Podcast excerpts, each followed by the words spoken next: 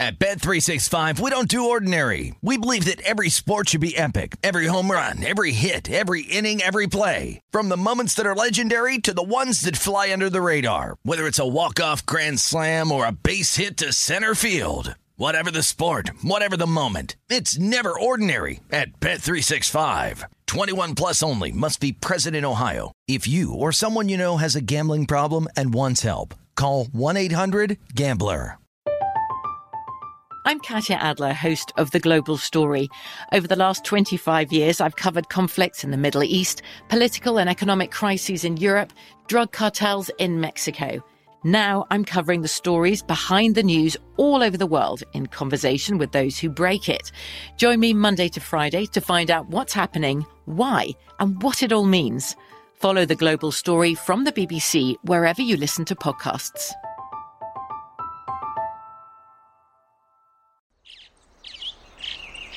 Getting ready to take on spring? Make your first move with the reliable performance and power of STIHL battery tools. From hedge trimmers and mowers to string trimmers and more, right now you can save $50 on select battery tool sets. Real STIHL. Offer valid on select AK system sets through June 16, 2024. See participating retailer for details.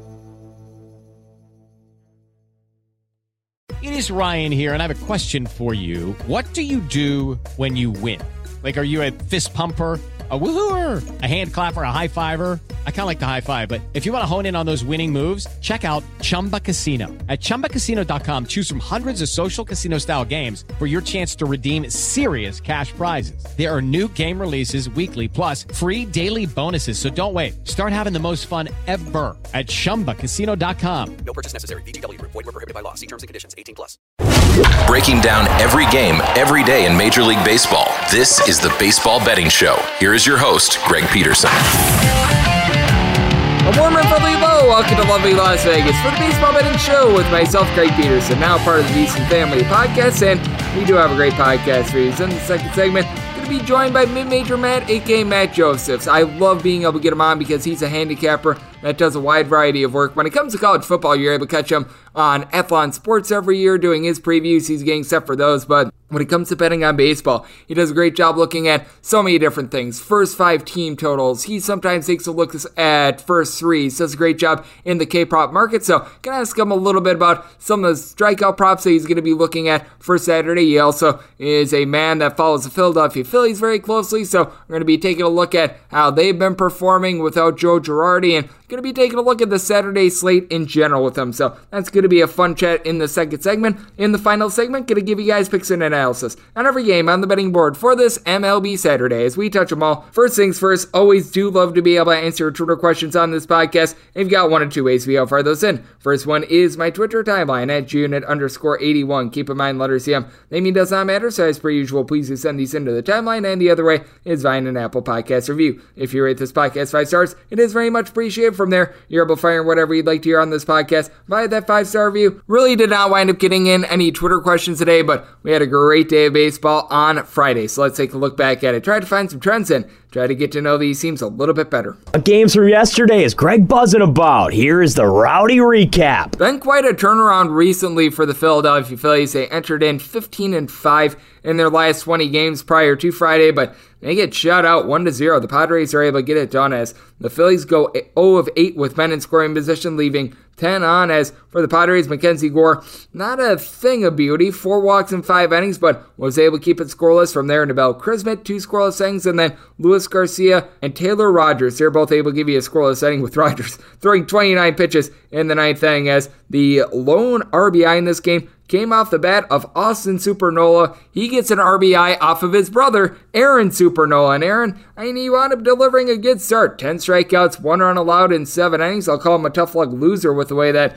the Phillies couldn't do anything from Jose Alvarado. He winds up coming in. He gives you a scoreless inning as well as the Padres. They got some of the most demonstrative home and road splits out there in the big leagues when it comes to runs per game, as they actually lead the big leagues in terms of runs per game on the road. But you take a look at them at home, and they've been averaging in terms of runs per game right in the neighborhood of about 3.8 ish. So that's a difference of about one and a half runs per game, home to road. The Chicago Cubs, they hold the St. Louis Cardinals down to nothing, 3 to 0. Cubs are able to get it done as they wind up getting a home run off the bat of Nico Hoerner, Fourth home run season that comes off of Andre Pallante. Pallante gives up three runs over the course of six innings, including that homer. Nick Wittgren, two scoreless innings, and Junior Fernandez, a scoreless inning. But even if Pallante had given up just one run, would have been one too many as the professor, Kyle Hendricks, he took the kids to school. Seven and a third inning scoreless. Chris Martin gives you a pair of outs out of the bullpen, and David Robertson is able to come in and is able to give a scoreless inning. So the Chicago Cubs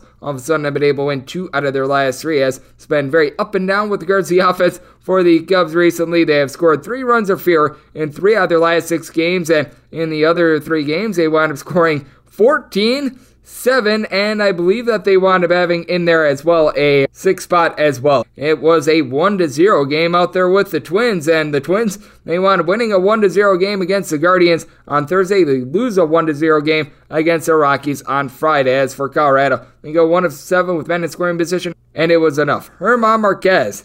Seven and two thirds innings scoreless. He had allowed three runs or more in all but two starts this season. Dylan, don't call me Al Bundy. He was not shoving like Al. He gave up just one run over the course of six innings. Ty Duffey, two scoreless innings out of the bullpen, and then Tyler Thornburg, he's able to give you a scoreless inning as well. But the Twins, they were without Byron Buxton. They weren't able to get a lot going you wind up having one and a third inning scoreless out of Daniel Bard to be able to close out the game. So the Rockies, they go on the road. They wind up being able to win a low scoring slobber knocker. Speaking of low scoring slobber knockers, the Arizona Diamondbacks, just 11 out of their 37 home games this season have won over. The Tigers, they played right around 64% of their games overall under the total, and the Tigers get enough offense to be able to get it done. 5 to 1 the final as Javi Baez gets a seventh home run season off of Merrill Kelly. And for Kelly, not a good start here. Gives up four runs over the course of six innings, giving up a home run in the process. Sean Poppen gives up a run in an inning. Kyle Nelson, JB Wendelken, they both give you a scoreless inning. But for the Arizona Diamondbacks, the team that's hitting as a collective right around about at 215 ish, they just weren't able to get to Rony Garcia. Gives up a one run in five and a third innings. Michael Fulmer, Andrew Chafin, Gregory Soto, I'll give you a scoreless inning. And Alex Lange, pair of outs out there in the bullpen. The only team that's had a higher underrate than the Tigers this season, that'd be the Houston Astros. And they continue their clip of two thirds of games going under the total as they take down the New York Yankees by a count of three to one to drop the Yankees to gasp. 52 and 19 because how are they going to be able to survive with that record? But kyle tucker 14th home run season that comes off of luis severino who winds giving up three runs over the course of six innings. Ron Marinaccio along with miguel castro Wandy Peralta. I'll give you a scoreless second for Giancarlo Stanton. He was the only form of offense for the Yankees on this side. He winds up getting his 16th home run season. That comes off of Justin Verlander, who delivered a great start, giving up that home run over the course of seven innings. Phil Maton, Rafael Montero come in. They both give you a scoreless second to be able to close the door. You wind up having the New York Mets be able to get to Sandy Alcantara 5 to 3 the finalists. You did wind up having Francisco Lindor really go off in this game. I will say there were some errors out there in the field. Sandy Alcantara does wind up giving up all the runs in this game, but he was not out by the umpires and he was not out by the fielding. We'll call it like it is. Five runs, four of which were earned, give it up in seven innings for Mr. Alcantara going deep off of him. Mark Canha's, sixth home run season. Then Lindor, he winds up getting his 12th as he wound up having four RBI in this game as well. And Taijuan Walker, not a great start, not a terrible start. Gives up three runs over the course of six innings and then Adam Ottavino, Drew Smith combined for two scoreless innings, and Edwin Diaz was able to give you a scoreless inning as well as for the Miami Marlins, Dylan Floro, Jacob Iacobonis. They both give you a scoreless inning, but for the Miami Marlins, they do wind up stranding nine men on base in this game as well. So we wind up seeing both of the front runners, in my opinion, for Cy Young, Joe Musgrove, along Sandy Alcantara over the last 48 hours. We end up having some not so great starts. DK Nation pick was on the under in the Blue Jays versus the Milwaukee Brewers game, and speaking of not great starts, Adrian, don't call me Doogie Howser. You look like Doogie Howser. 9 to 4, the Toronto Blue Jays able to get it done. They put up a five spot in the second inning as Adrian Houser he completes six innings but gives up five runs along the way. And then Trevor Kelly comes out of the bullpen. He gives up three runs in an inning, including a pair of homers. Going deep off of him, Cavan Biggio, second home run season. Alejandro Kirk, his ninth. And then for the Brewers, you would wind up having Peter Strzelecki come in for two innings. He gave up a run along the way, and for the Brewers, they did wind up getting a deep shot of their own. Tyrone Taylor, ninth home run of the season. That winds coming off of Alek Manoah. Still a relatively solid start for him. Two runs given up in six and two thirds innings. He's allowed two earned runs or fewer in every one of his road starts thus far this season. Adam Cimber, Matt Gage, both give you a pair of outs out of the bullpen, and Jeremy Beasley was not been good. He gives up two runs in an inning of work himself. As you did wind up also wind up having the Boston Red Sox putting up some runs. They take down the Cleveland Guardians by a count of 6 to 3 as for Boston. Relatively solid start from Nick Pivetta. Two runs given up over the course of seven innings. He did wind up allowing home run to Andres Gimenez, his eighth home run of the season, but from there you did wind up having Tanner Houck give up a run in the bullpen, but John Schreiber scoreless inning of his own, and the Red Sox win this game despite going 0 9 with men in scoring position and stranding 12 men on base as he did wind up having a pair of home runs. Christian Arroyo, fourth home run season, and then you wind up having Rafael Devers get his 17th. For Devers, he winds up going deep off of Cal Quantrill, who gave up that home run. Two runs in total over the course of five innings. Wound up having a little bit of an elevated pitch count of their home run. That comes off of Bryan Shaw, who's not been having a great season. Three runs given up in two thirds of an inning. Sam Hentges, a scoreless inning. Anthony Gose was able to give you an out out of the bullpen, and then it wound up turning into Mr. Yohan Ramirez coming out of the bullpen. Two innings pitch. He winds up giving up a run along the way as you just did not wind up having a lot of overs on this night as you wind up having that Mets versus Marlins game go over, Blue Jays versus Brewers go over. It was a push in Red Sox versus Guardians, and those were the only games that wound up going over the total as the Rays. They were able to hold it down against the Pittsburgh Pirates. Four to three, they wind up winning in extra innings. As for the Pittsburgh Pirates, Mitch Keller, not a great start, not a terrible start, gives up three runs over the course of five innings, and then the bullpen went to work. Anthony Banda, Chris Stratton, they combined for three scoreless innings. You wind up getting a scoreless inning out of Cam Vieaux as well before coming in f- for the 10th inning. Yerry De Los Santos, he winds giving up the unearned run that begins on second base in the 10th inning. As for the Pittsburgh Pirates, all their runs came off of solo home runs. Michael Chavis, his eighth home run season. Hoy Park, his second home run of the campaign. And Diego Castillo, his sixth. All three of those bombs given up by Jeffrey Springs in his six innings of work, all solo runs. And then from there, Tampa Bay Rays, they know how to be able to utilize the bullpen. Jason Adams, Brooks Raley, along with Colin Poche, Matt Wisler, all give you a scoreless inning to be able to get it done. The LA Dodgers, they get it done in the return of Freddie Freeman to Atlanta. 4 to 1 the final. Freeman in his return, two walks and a hit, so he was able to have a relatively solid night out there at the park, but it was really Trea Turner down for what? who he was not turning down in this game. 10th home run of the season is Julio Urias, who wound up winning out of his 20 games last season, 13 on the road last season. He was terrific.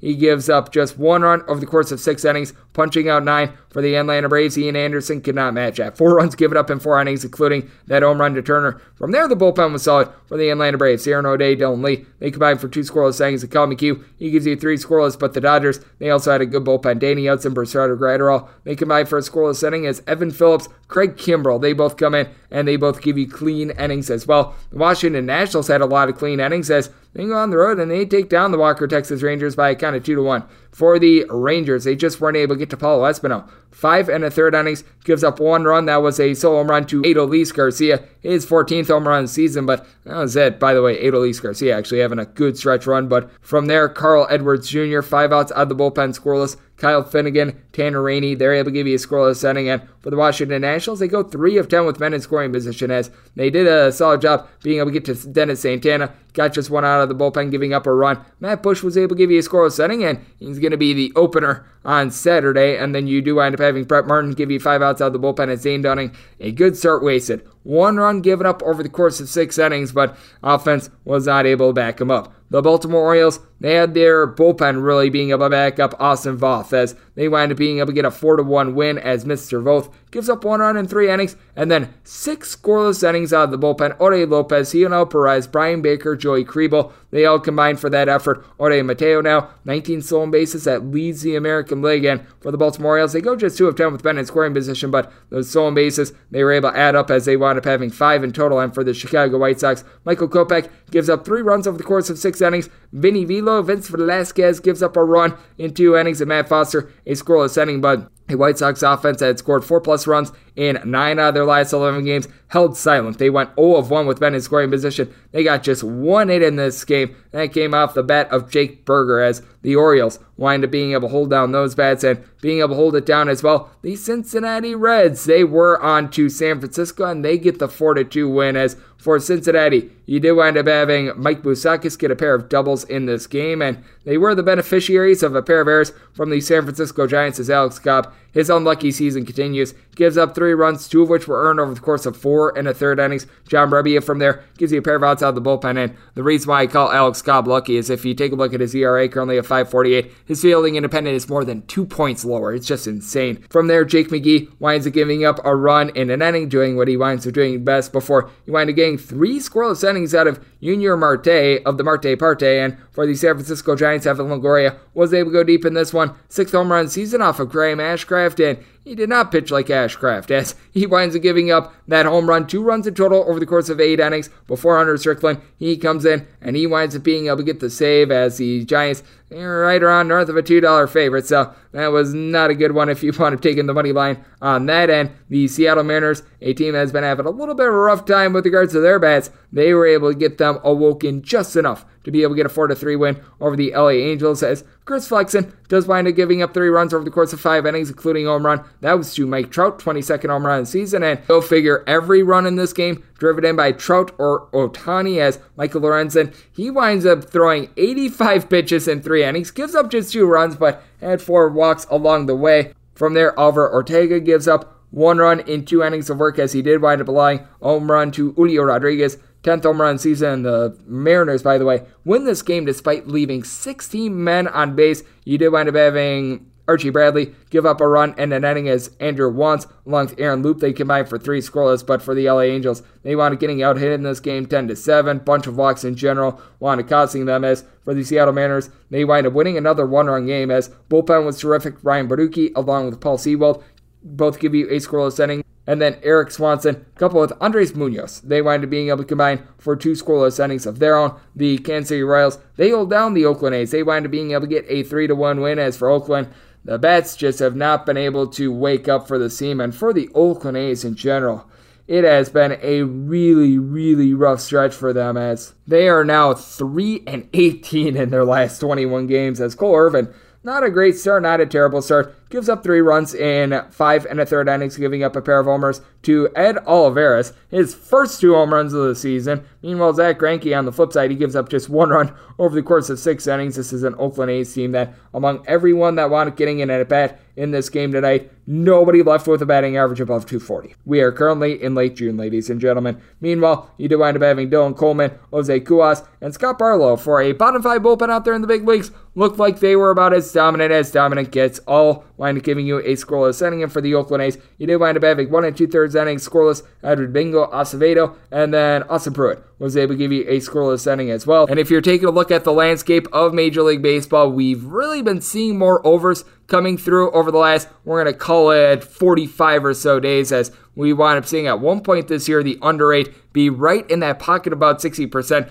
Unders wound up having a good day on Friday, but overall we're down to a 51.4% under rate for the season because we've got 514 unders, 486 overs. And if you're looking at underdogs for the season, they've had a little bit of a rough go of it. They are currently 419 and 634, but among the 634 favorites that have won this season, they haven't been necessarily doing the world's greatest job of being able to cover the run line as we've got 164 instances in which the money line favorite has won by approximately one run. So that has been curious to take a look at it. If you take a look at the last 30 days of Major League Baseball, right around 51.5% of games have went over the total 198 overs, 187 unders, and in that time span, underdogs hitting at 39.7% favorites 243 and 160. So that's what we're seeing right now in Major League Baseball, and that's what we want to see on Friday. Now let's turn it forward to Saturday. Let's take a look at some K props and just some alternative ways to be able to get a little bit of action in general in baseball. We invite on Mid Major Matt to be able to do that and also talk a little bit of Phillies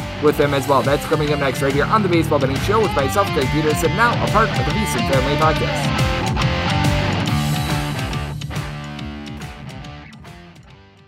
At Bet365, we don't do ordinary. We believe that every sport should be epic. Every home run, every hit, every inning, every play. From the moments that are legendary to the ones that fly under the radar. See for yourself when you sign up today and get $150 in bonus bets when you bet just $5. Whatever the sport, whatever the moment, it's never ordinary at Bet365. 21 plus only must be present in Ohio. If you or someone you know has a gambling problem and wants help, call 1-800-GAMBLER. Terms and conditions apply. From BBC Radio 4, Britain's biggest paranormal podcast is going on a road trip. I thought in that moment, oh my God, we've summoned something from this board. This is Uncanny USA. He says, Somebody's in the house, and I screamed. Listen to Uncanny USA wherever you get your BBC podcasts, if you dare.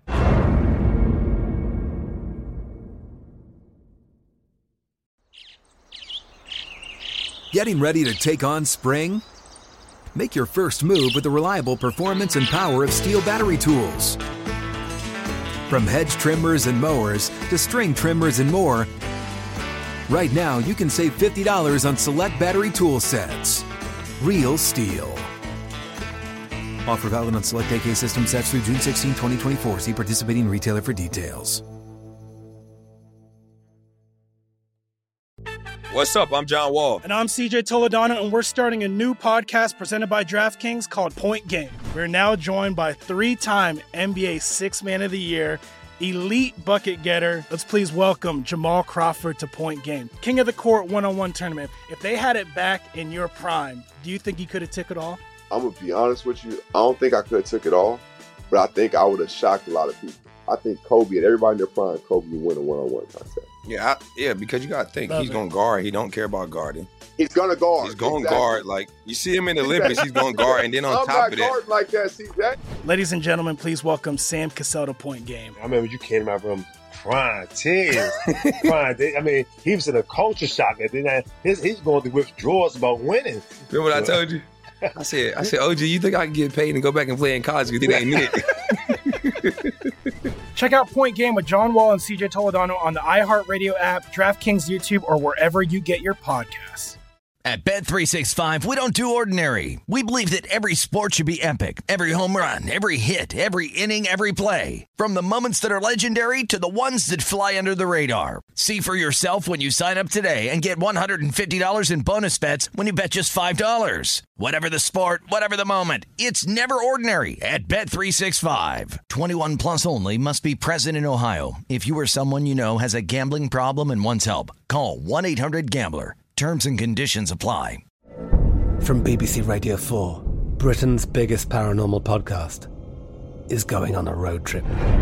I thought in that moment, oh my God, we've summoned something from this board. This is Uncanny USA. He says, Somebody's in the house, and I screamed. Listen to Uncanny USA wherever you get your BBC podcasts, if you dare.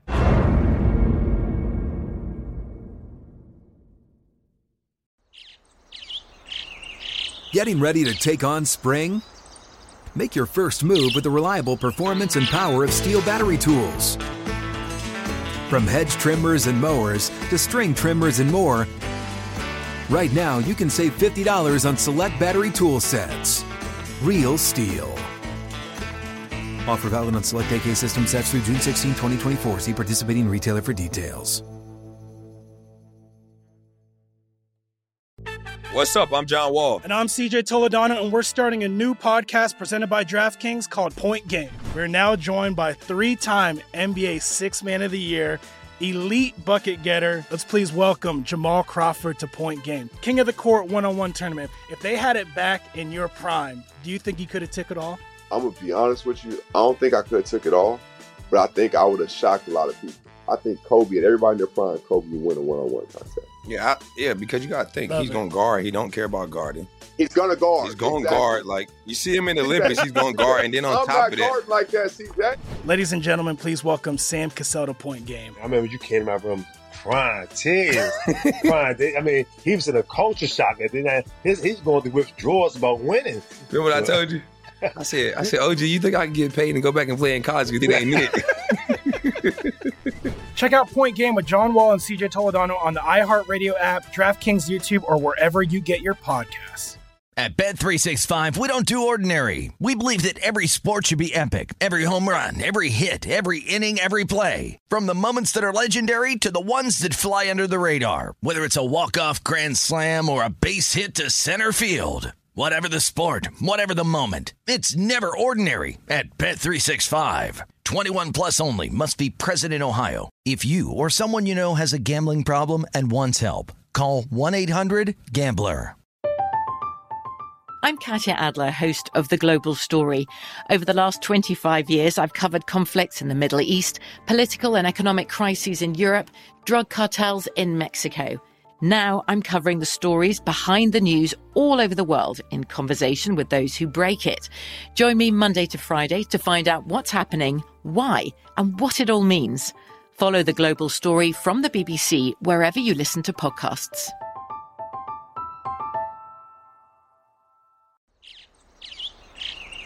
Getting ready to take on spring?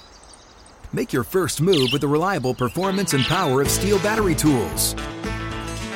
From hedge trimmers and mowers to string trimmers and more, right now you can save $50 on select battery tool sets. Real STIHL.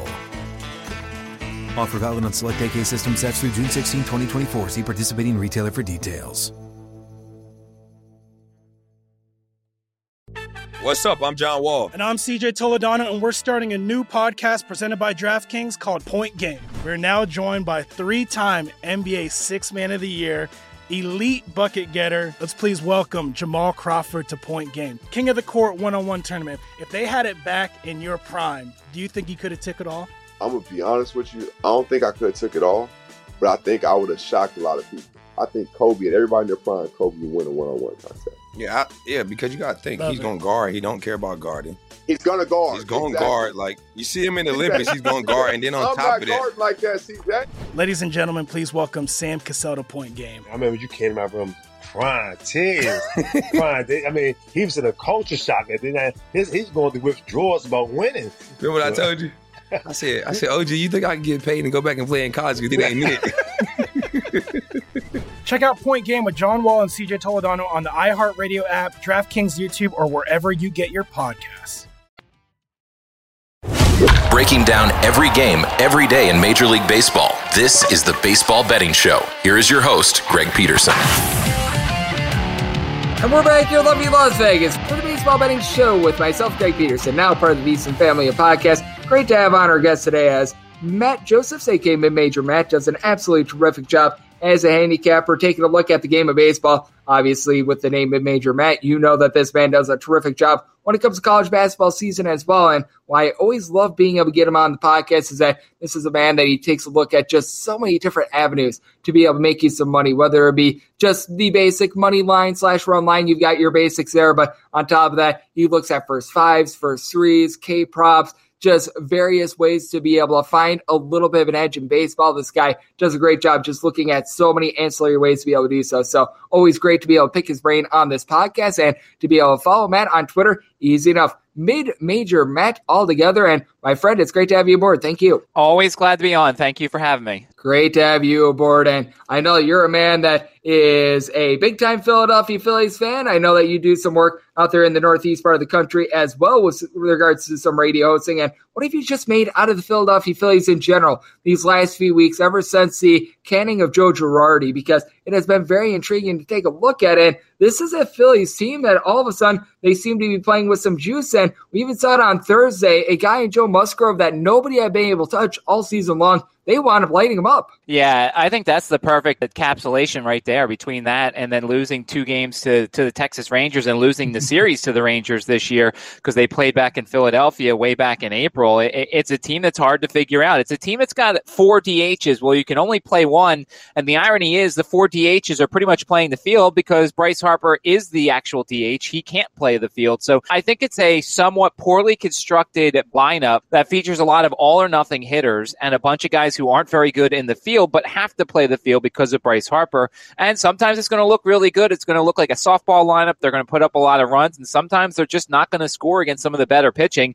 And then their starting pitching is, you know, hit or miss. Zach Eflin's really good at home. He's not very good on the road. Ranger Suarez, that was a really good outing from him, a rare good outing so far this season. Nola's been really good. Wheeler had been really good until that Texas game. So it's a team that's really hard to figure out because you never know what you're going to get on a night to night basis. You never know what you're going to be able to get out of this team. I think that that's very well said. And you take a look at what they're going to be trotting out there on Saturday. It's going to be Zach Eflin, which I always make the joke. You don't know whether you're going to get Zach Eflin good or Zach Eflin awful. But with that said, he's going to be out there against Blake Snell. And if you want someone that is very unpredictable, we're talking about that with the Philadelphia Phillies.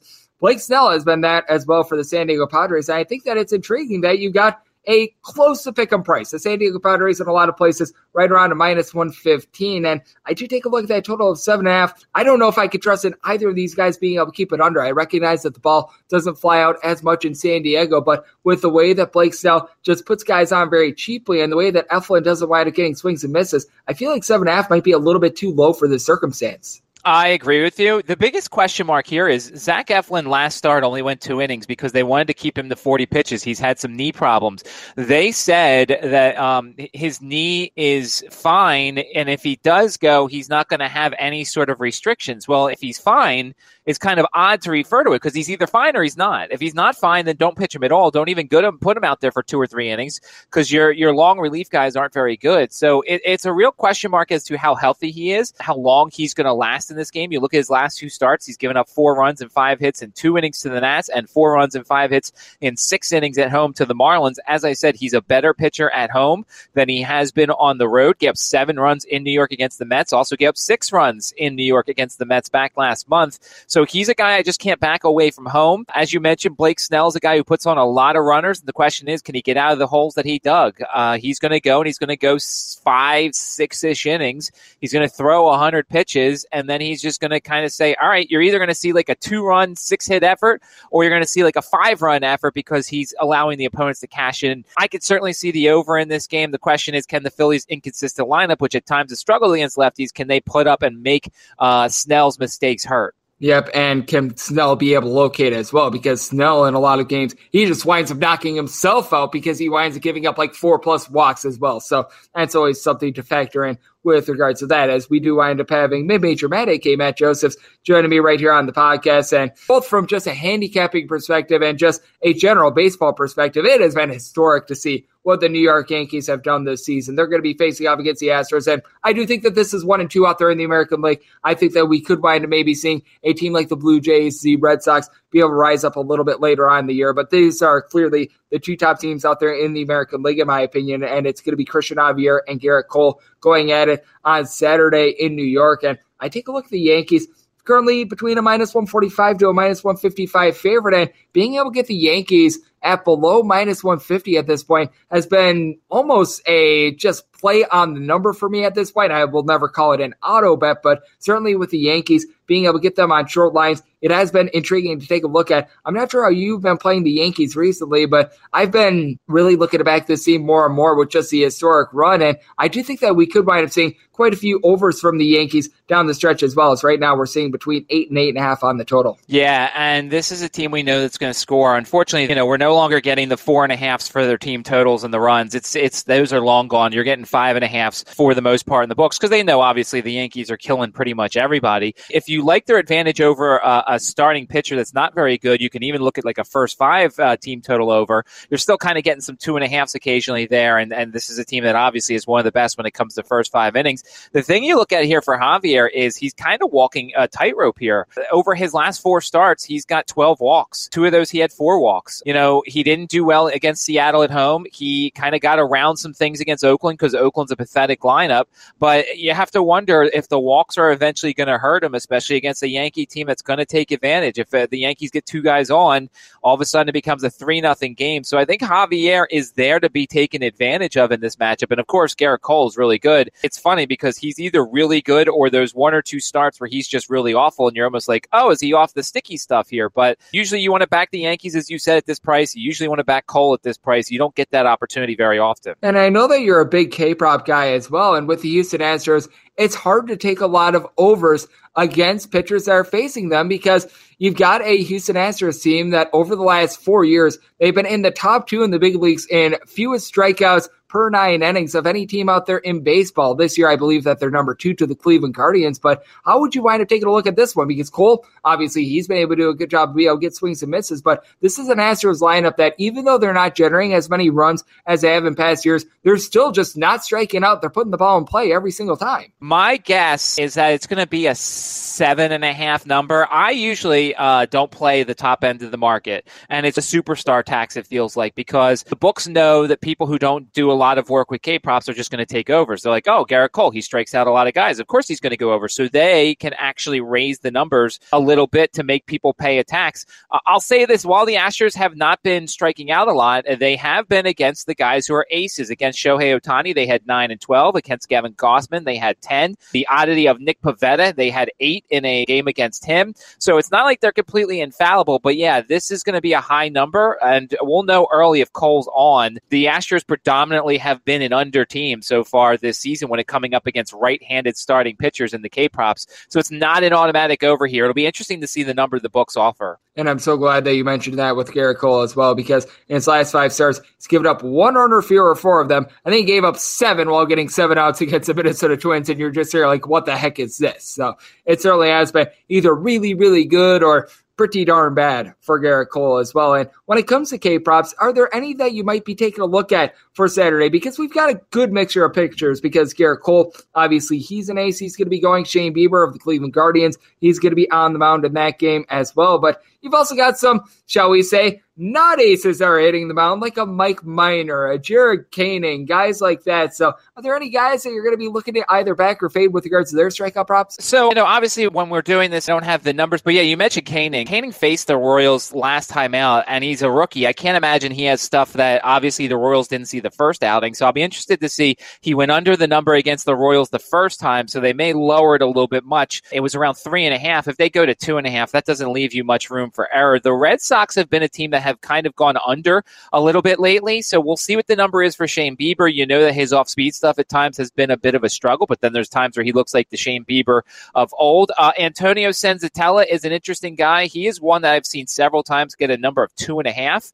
He doesn't strike out a lot of batters from time to time, but the Minnesota Twins are prone to striking out a lot. So I'll be interested to see what the number is there. And then Max Fried against the Dodgers, lefties against the Dodgers have always had some sort of success. Fried's one of those guys, though, that kind of hangs around his number all the time, whether it's four and a half or five and a half. He'll be at five, he'll be at six. And so when you're looking at the K props, you kind of want to find guys that's going to be either comfortably under or comfortably over. You don't really want to get involved with those guys who are very much snug against the number. And I do think that just taking a look at their Braves versus Dodgers game is going to be intriguing as well because was looking like we were going to get Andrew Heaney for the Dodgers. And when it was supposed to be Heaney going for the Dodgers, you were finding the Atlanta Braves most spots right around a minus 120. This is currently off the board as we wind up doing this because we wind up seeing a last change of pitcher with Mitch White getting the start now for the LA Dodgers. And I think that if you wind up getting a similar number, I do think that it's going to be repurposed a little bit. I don't think that you're going to get the Braves once again at minus 120, but I mean, being able to get Max Fried at minus 140 or less in this spot, I think that it's a good look, especially with the way that the Braves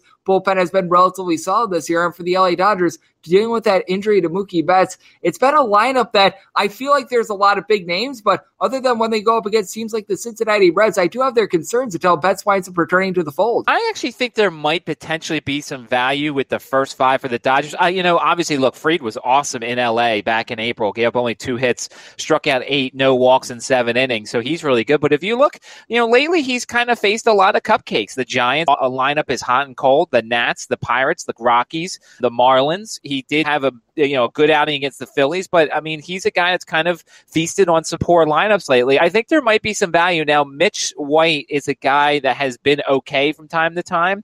You know he's not a guy that's going to go deep in games for the most part. You know he's a five inning guy max, maybe a little bit more if possible. So it'll be interesting to see what kind of number. Maybe I could get a good lineup in the Dodgers at plus a half a run in that first five innings with Mitch White, who might be able to do a little bit of work on that Braves lineup. It's something I'll potentially be looking at to see because obviously the Dodgers lineup is is the best in baseball or one of the best in baseball behind the Yankees, you know, the Phillies when they're going well. You can also, much like we talked about the Yankees, get a number like this for the Dodgers. It might be something where you look at the, the first five and kind of isolate Mitch White a little bit here. You either get really good Mitch White or you get really bad Mitch White. There hasn't been a lot of in between with him. And just taking a look at the board that we've got for Saturday, is there anything else that you're going to be targeting that we haven't hit on, whether it be just a pitcher that you want to see a little bit more of, or maybe there's a little bit of a prop or a side that you're going to be trying to get in on? Well, I mean, Trevor Rogers against the Mets. The Mets are a team that has struggled at times against lefties. They've struck out a ton against lefties, 4.28 against left-hand starters. They've gone over in 12 of 19 games. But once again, it's a rematch. They just saw Rogers. He just had five innings, seven strikeouts in New York, which is pretty crazy to think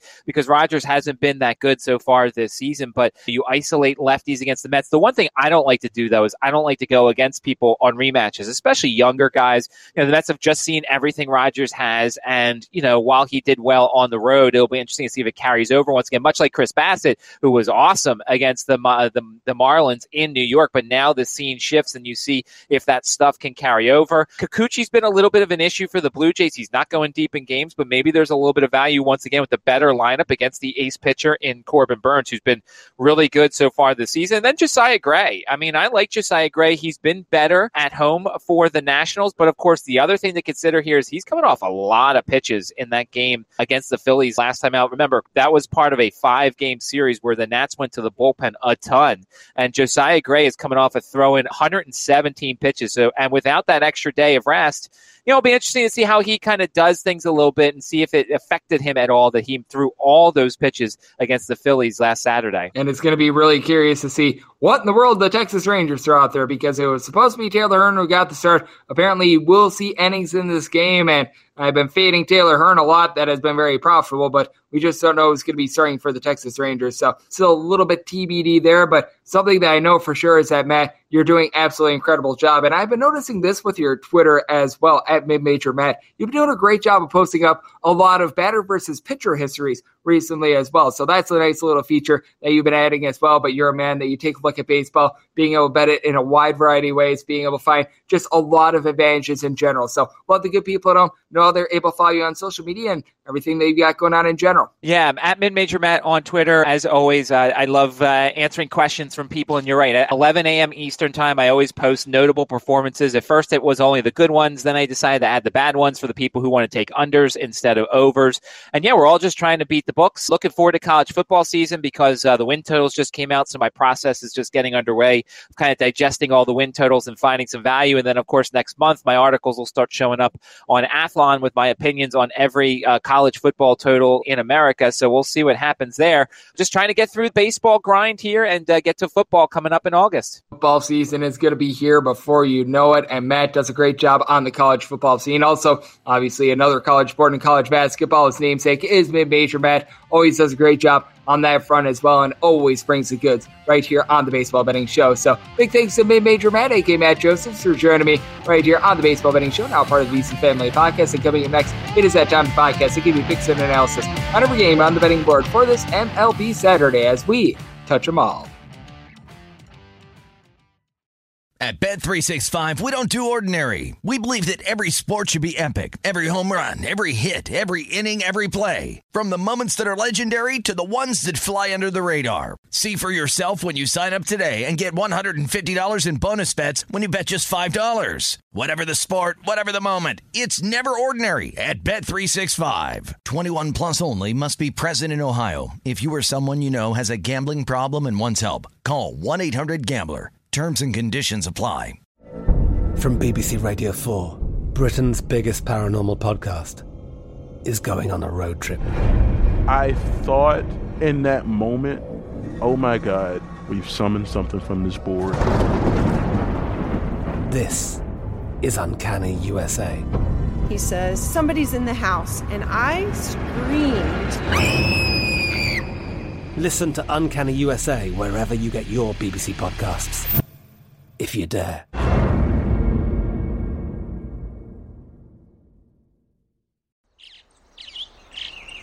Getting ready to take on spring?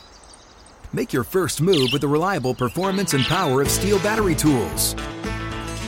From hedge trimmers and mowers to string trimmers and more, Right now, you can save $50 on select battery tool sets. Real STIHL. Offer valid on select AK system sets through June 16, 2024. See participating retailer for details. What's up? I'm John Wall. And I'm CJ Toledano, and we're starting a new podcast presented by DraftKings called Point Game. We're now joined by three time NBA Six Man of the Year, elite bucket getter. Let's please welcome Jamal Crawford to Point Game. King of the Court one on one tournament. If they had it back in your prime, do you think he could have took it all? I'm gonna be honest with you. I don't think I could have took it all, but I think I would have shocked a lot of people. I think Kobe and everybody in their prime, Kobe would win a one-on-one contest. Yeah, I, yeah, because you got to think Love he's it. going to guard. He don't care about guarding. He's gonna guard. He's going to Exactly. guard. Like you see him in the Olympics, he's going to guard, and then on I'm top not of that, like that, CJ. Ladies and gentlemen, please welcome Sam Cassell to Point Game. I remember you came to my room crying tears, crying. They- I mean, he was in a culture shock. And then I- his, he's going through withdrawals about winning. remember what I told you? I said, I said, OG, you think I can get paid and go back and play in college? Because it ain't it. Check out Point Game with John Wall and CJ Toledano on the iHeartRadio app, DraftKings YouTube, or wherever you get your podcasts. At Bet365, we don't do ordinary. We believe that every sport should be epic. Every home run, every hit, every inning, every play. From the moments that are legendary to the ones that fly under the radar. Whether it's a walk-off grand slam or a base hit to center field. Whatever the sport, whatever the moment. It's never ordinary at Bet365. 21 plus only must be present in Ohio. If you or someone you know has a gambling problem and wants help, call 1-800-GAMBLER. From BBC Radio 4, Britain's biggest paranormal podcast is going on a road trip. I thought in that moment, oh my God, we've summoned something from this board. This is Uncanny USA. He says, Somebody's in the house. And I screamed. Listen to Uncanny USA wherever you get your BBC podcasts, if you dare.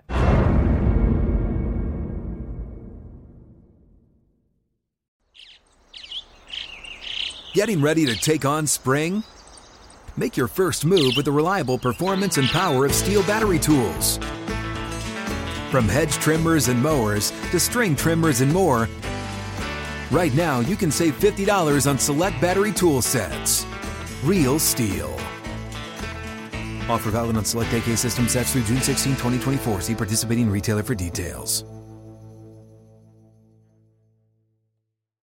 What's up? I'm John Wall. And I'm CJ Toledano, and we're starting a new podcast presented by DraftKings called Point Game. We're now joined by three time NBA Six Man of the Year, elite bucket getter. Let's please welcome Jamal Crawford to Point Game. King of the Court one on one tournament. If they had it back in your prime, do you think you could have took it all?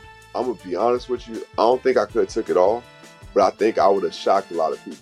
I think Kobe and everybody in their prime, Kobe would win a one-on-one contest. Yeah, I, yeah, because you got to think Love he's it. going to guard. He don't care about guarding. He's gonna guard. He's going to Exactly. guard. Like you see him in the Olympics, he's going to guard, and then on I'm top not of that, like that, CJ. Ladies and gentlemen, please welcome Sam Cassell to Point Game. I remember you came out from crying tears, crying. They- I mean, he was in a culture shock. And then I- his, he's going through withdrawals about winning. remember what I told you? I said, I said, OG, you think I can get paid and go back and play in college? Because it ain't it. Check out Point Game with John Wall and CJ Toledano on the iHeartRadio app, DraftKings YouTube, or wherever you get your podcasts. At Bet365, we don't do ordinary. We believe that every sport should be epic. Every home run, every hit, every inning, every play. From the moments that are legendary to the ones that fly under the radar. See for yourself when you sign up today and get $150 in bonus bets when you bet just $5. Whatever the sport, whatever the moment, it's never ordinary at Bet365. 21 plus only must be present in Ohio. If you or someone you know has a gambling problem and wants help, call 1-800-GAMBLER. Terms and conditions apply. I'm Katya Adler, host of The Global Story. Over the last 25 years, I've covered conflicts in the Middle East, political and economic crises in Europe, drug cartels in Mexico. Now I'm covering the stories behind the news all over the world in conversation with those who break it. Join me Monday to Friday to find out what's happening, why, and what it all means. Follow The Global Story from the BBC wherever you listen to podcasts.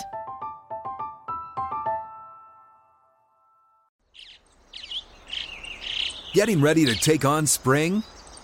Make your first move with the reliable performance and power of STIHL battery tools. From hedge trimmers and mowers to string trimmers and more, right now you can save $50 on select battery tool sets. Real STIHL. Offer valid on select AK system sets through June 16, 2024. See participating retailer for details. What's up? I'm John Wall. And I'm CJ Toledano, and we're starting a new podcast presented by DraftKings called Point Game. We're now joined by three time NBA Six Man of the Year, elite bucket getter. Let's please welcome Jamal Crawford to Point Game. King of the Court one on one tournament. If they had it back in your prime, do you think you could have took it all? I'm gonna be honest with you. I don't think I could have took it all, but I think I would have shocked a lot of people. I think Kobe and everybody in their prime, Kobe would win a one-on-one contest. Yeah, I, yeah, because you got to think Love he's it. going to guard. He don't care about guarding. He's gonna guard. He's going to Exactly. guard. Like you see him in the Olympics, he's going to guard, and then on I'm top not of that, like that, CJ. Ladies and gentlemen, please welcome Sam Cassell to Point Game. I remember you came out from crying tears, crying. They- I mean, he was in a culture shock. And then his, he's going through withdrawals about winning. Remember what I told you? I said, I said, OG, you think I can get paid and go back and play in college because it ain't mean it? Check out Point Game with John Wall and CJ Toledano on the iHeartRadio app, DraftKings YouTube, or wherever you get your podcasts. Breaking down every game, every day in Major League Baseball. This is the Baseball Betting Show. Here is your host, Greg Peterson. And we're back here in lovely Las Vegas for the Baseball Betting Show with myself, Greg Peterson, now part of the VSiN Family Podcast. Always great to get a handicapper mid-major Matt, aka Matt Josephs, on the show. Man does a great job of taking a look at just so many different ways to be able to get down action on baseball, so many ways to be able to get to the window. Something that I always love to bring whenever he winds up joining this podcast. He joins me once every few weeks throughout the season, taking a look at things like even first threes, first five, team total first fives, list goes on and on. Very many diverse ways to be able to take a look at things and delivered some great insight today. So a big thanks to him for joining me in the last segment. Now it is that time of the podcast. I give you picks and analysis on every game on the betting board for this MLB Saturday as we touch them all. If a game is listed on the betting board, Greg has a side and a total on it, so it is time to touch them all. Do note that, as per usual, any changes that are made to these plays will be listed up on my Twitter feed at unit underscore 81, and we are going to be going in Las Vegas rotation order. This is where we wind up going with the National League games first, then the American League games, and any interleague games. Those are going to be at the bottom, so that'll keep things all nice, neat, clean, and easy. We do have a couple games that are off the board, so do be mindful of that, and that includes this first one of 901 902 on the betting board. It is the St. Louis Cardinals, and they're going to be taking on the Chicago Cubs as Miles Mikolas is going to be getting the start for the Cardinals, and Adrian Sampson is going to be on the bump for the Chicago Cubs. This is a game that is presently off the board, but with that said, I am willing to lay up to a minus 115 on the run line of a run and a half with the St. Louis Cardinals made them a minus 218 on the money line, and I did wind up setting my total at an 8.4, which means at 8 or less, I'm going to be looking at an over 8.5 or higher. I am going to be taking a look at an under with Adrian Sampson. He wound up seeing a few innings last season. I still go back to the 2020 season, though, in which he wound up having like a 5 ERA out there in the KBO. That was not necessarily too terrific. Last year, I had a 280 ERA, making five relief appearances and five starts. This was really smoke and mirrors, in my opinion. He wound up having seven strikeouts per nine innings. His home runs per nine rate was just below two. I mean, he did a good job of not giving up a lot of walks, but I mean, this is a guy that he should not have had a 280 ERA. The numbers behind him, the more advanced numbers, shows that he should have had an ERA more than a full point and a half higher than that. So I do think that there's going to be negative regression there. And for Miles Mikolas, last time he pitched at home, he very nearly had a no-hitter against the Pittsburgh Pirates. 274 home ERA, 253 road ERA. He's been able to do a solid job keeping the ball in the yard thus far this season, giving up 0.8 home runs per nine innings, a 1.9 walks per nine right now. He doesn't get a lot of swings and misses, right around seven strikeouts per nine innings, but he's been rock solid and it's backed up by a significantly better bullpen. For the St. Louis Cardinals, it's a little bit of an above average bullpen. You've had Giovanni Gallegos be able to find it recently for the team. They currently are without TJ McFarland. That's probably a little bit of a good thing the way that he's pitched this season. Junior Fernandez is able to give you a couple good innings. Genesis Cabrera, nice long guy, but you do take a look at the lineup of the St. Louis Cardinals as well, and this is a bunch that they are a mashing as you've got Paul Goldschmidt hitting at 340 with 17 home runs, Nolan Arenado, along Tommy Edman, Nolan Gorman, Juan Yepez, all entered into Friday, hitting between a 275 and a 281 with Arenado going deep 14 times. Even past that, someone like Bader being able to give you 15 stolen bases and nearly a 260 batting average. That's been solid. And for the Chicago Cubs, you got guys that are getting on base for the team as well. Nico Hoerner, Ian Happ, they're in between about a 282, 290. Willson Contreras, along with Christopher Morel, are hitting more in that pocket of a 265 with Contreras 12 home runs. Patrick Wisdom does have 14 home runs. He's also on pace to strike out more than 200 times this season. Bottom lineup, guys like a Jason Heyward, Alfonso Rivas, they have not necessarily been great this year. David Bote wound up just coming back up to the big leagues yesterday as well. For the Cubs, this is a bullpen that's in the bottom three in the big leagues in terms of ERA. Mychal Givens, Scott Effross, Rowan Wick, all these guys, the last, I'm going to call it five weeks, have been awful. David Robertson has still been able to give you right around two ish ERA, but he's really the only guy that's able to give you good innings, and he's more of a one inning guy. So it's going to prove to be a little bit of an issue. I do think that the St. Louis Cardinals should be a sizable favorite here. So wound up saying them a minus 116, laying a run and a half, minus 218 on the money line, and eight or less looking over eight and a half or higher to the under. 903, 904 on the betting board. The Miami Marlins are going to be playing host to the New York Metropolitans as Chris Bassitt as the hook, line, and sinker for the Mets, and Trevor Rogers is going to be on the bump for Miami. Miami is finding themselves as an underdog between plus 125 and plus 135, minus 140 to minus 145 is your price on the Metropolitans. Eight is your total. Under is anywhere between minus 110 and minus 120. The over is anywhere between even and minus 110. And with Mr. Rogers and company, I need at least a plus 132 to be able to take a shot on the Miami Marlins. Seeing the plus 135, we have been able to get there. So we're going to be looking to ride with the Miami Marlins now. It has been a rough year for Trevor Rogers, but it's also been a little bit of a rough year for Chris Bassitt. Now, what I will say about Mr. Bassitt is that the last few starts have been a little bit better for him. Given up a combined three earned runs in his last two starts, but last start against the Miami Marlins, he did wind up allowing three runs in six and a third innings. He has been giving up the deep ball a little bit more this season as he's allowing on a per nine basis right around 1.2 ish home runs per nine innings. Still getting swings and misses right around 10 punch outs per nine innings, but take a look at it, and opponents are getting 30 points higher off of him on the road rather than at home, and he's got a 546 road ERA compared to a 316 home ERA. Meanwhile, for Trevor Rogers, he's actually always been a little bit of a better pitcher on the road, and I've got to feel like there's going to be positive progression with regards to his 885 ERA. It just really doesn't add up. His swing and miss stuff is down from past years. Last year, it was right around 10 strikeouts per nine innings. You take a look at what he's been able to do this year, and been a little bit of a far cry from that as his strikeouts per nine rate. It's hovering more in the pocket of about eight. So, and it's something that's not necessarily too terrific, and he's backed up by, let's call it what it is, a really bad bullpen. As you wound up having Louis Head, I'm not even kidding here, enter into the month with a 112 ERA.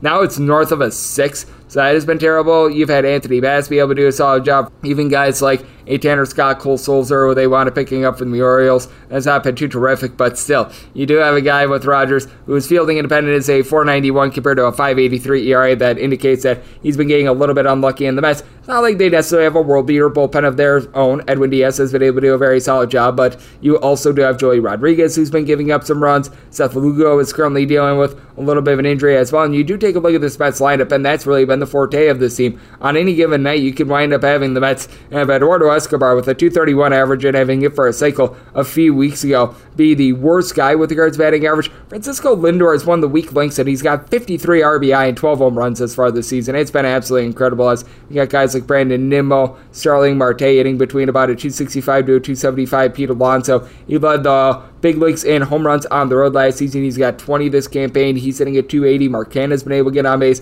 And for the Miami Marlins, Jesus Aguilar and Jesus Sanchez, who are dealing with some injuries, they're not back to the full, but Sanchez Avisail Garcia, you're able to throw in there. Even someone like Ore Soler, Luke Williams, these guys are running between about a 215 to a 230. Garrett Cooper has been able to get on base, hitting above a 300. Jazz Chisholm, double digit amount of homers. He's got right around 325 on base. But I do think that this is going to be a situation which, with a pair of struggling pitchers, I do think that being at home is going to help out Trevor Rogers just a little bit in this spot. I do think that both of these guys give up some runs. Semi total at 8.1. So at the 8 looking over, and with the Marlins, anything north of plus 132 willing to take a shot there. 905, 906 on the betting board. The Cincinnati Reds. Yes, we are on to Cincinnati. And they're onto the road. They are going to be facing off against the San Francisco Giants as the Logan Webb is going to be going for the Giants. And Mike Minor hopes to not be a major disappointment for Cincinnati. Your total on this game, it is 7.5. The over is anywhere between minus 110 and minus 125. The under, it is anywhere between plus 105 and minus 110. If you're taking a look at Cincinnati, you're going to be finding them anywhere between plus 185 and plus $2. Meanwhile, if you're looking at the Giants, that is going to be anywhere between minus 215 and minus 235. And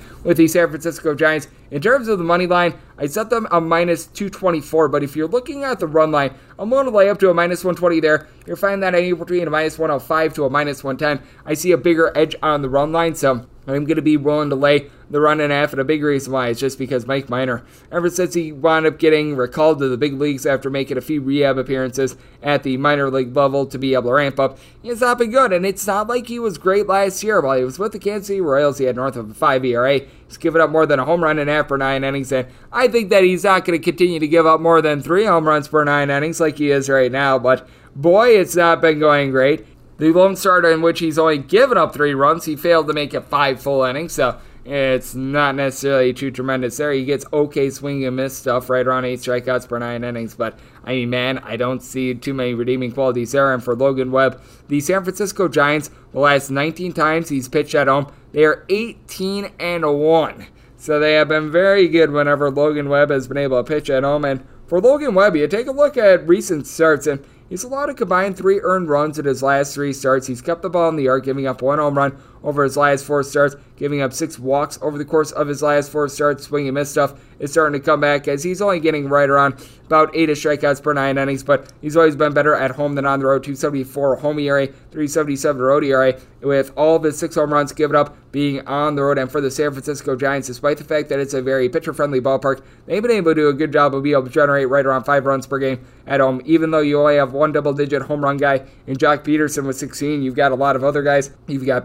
Pederson along with Austin Wynns, Tommy La Thario Estrada, Austin Slater, in between about a 262 and 270. Luis Gonzalez has been able above a 300. Mike Yastrzemski, he's got a 355 on base. Now, the Giants' bullpen has been a little bit of a worry spot this season after they were so good last season. We have seen a little bit of slippage there. Camilo Doval, Jarlin Garcia, they have been nails, but Jake McGee blew that game against the Braves a couple days ago. He's got north of a 6 ERA. Tyler Rogers has really been able to pick it up recently. The 496 ERA, not representative of how he's pitched recently. 230 ERA over the last 30 days, so he's been able to find it. John Brebbia has been able to do a solid job. And for the Cincinnati Reds, you've got the dead last worst bullpen out there in the big leagues in terms of ERA. There's really nobody that you can trust in right now with Alexis Diaz currently on the injured list. Joel Kuhnel gives you right around a 4 ERA. I mean, Ross Detwiler might be your most trustworthy guy, and he's about 500 billion years old, so it's not too terrific. You do have some firepower when it comes to lineup for the Reds, but they bat right around at 260 at home, sub 220 on the road. It's one of the biggest home and road splits you're able to find in all of baseball. Brandon Drury sitting at 260 with 15 plus home runs.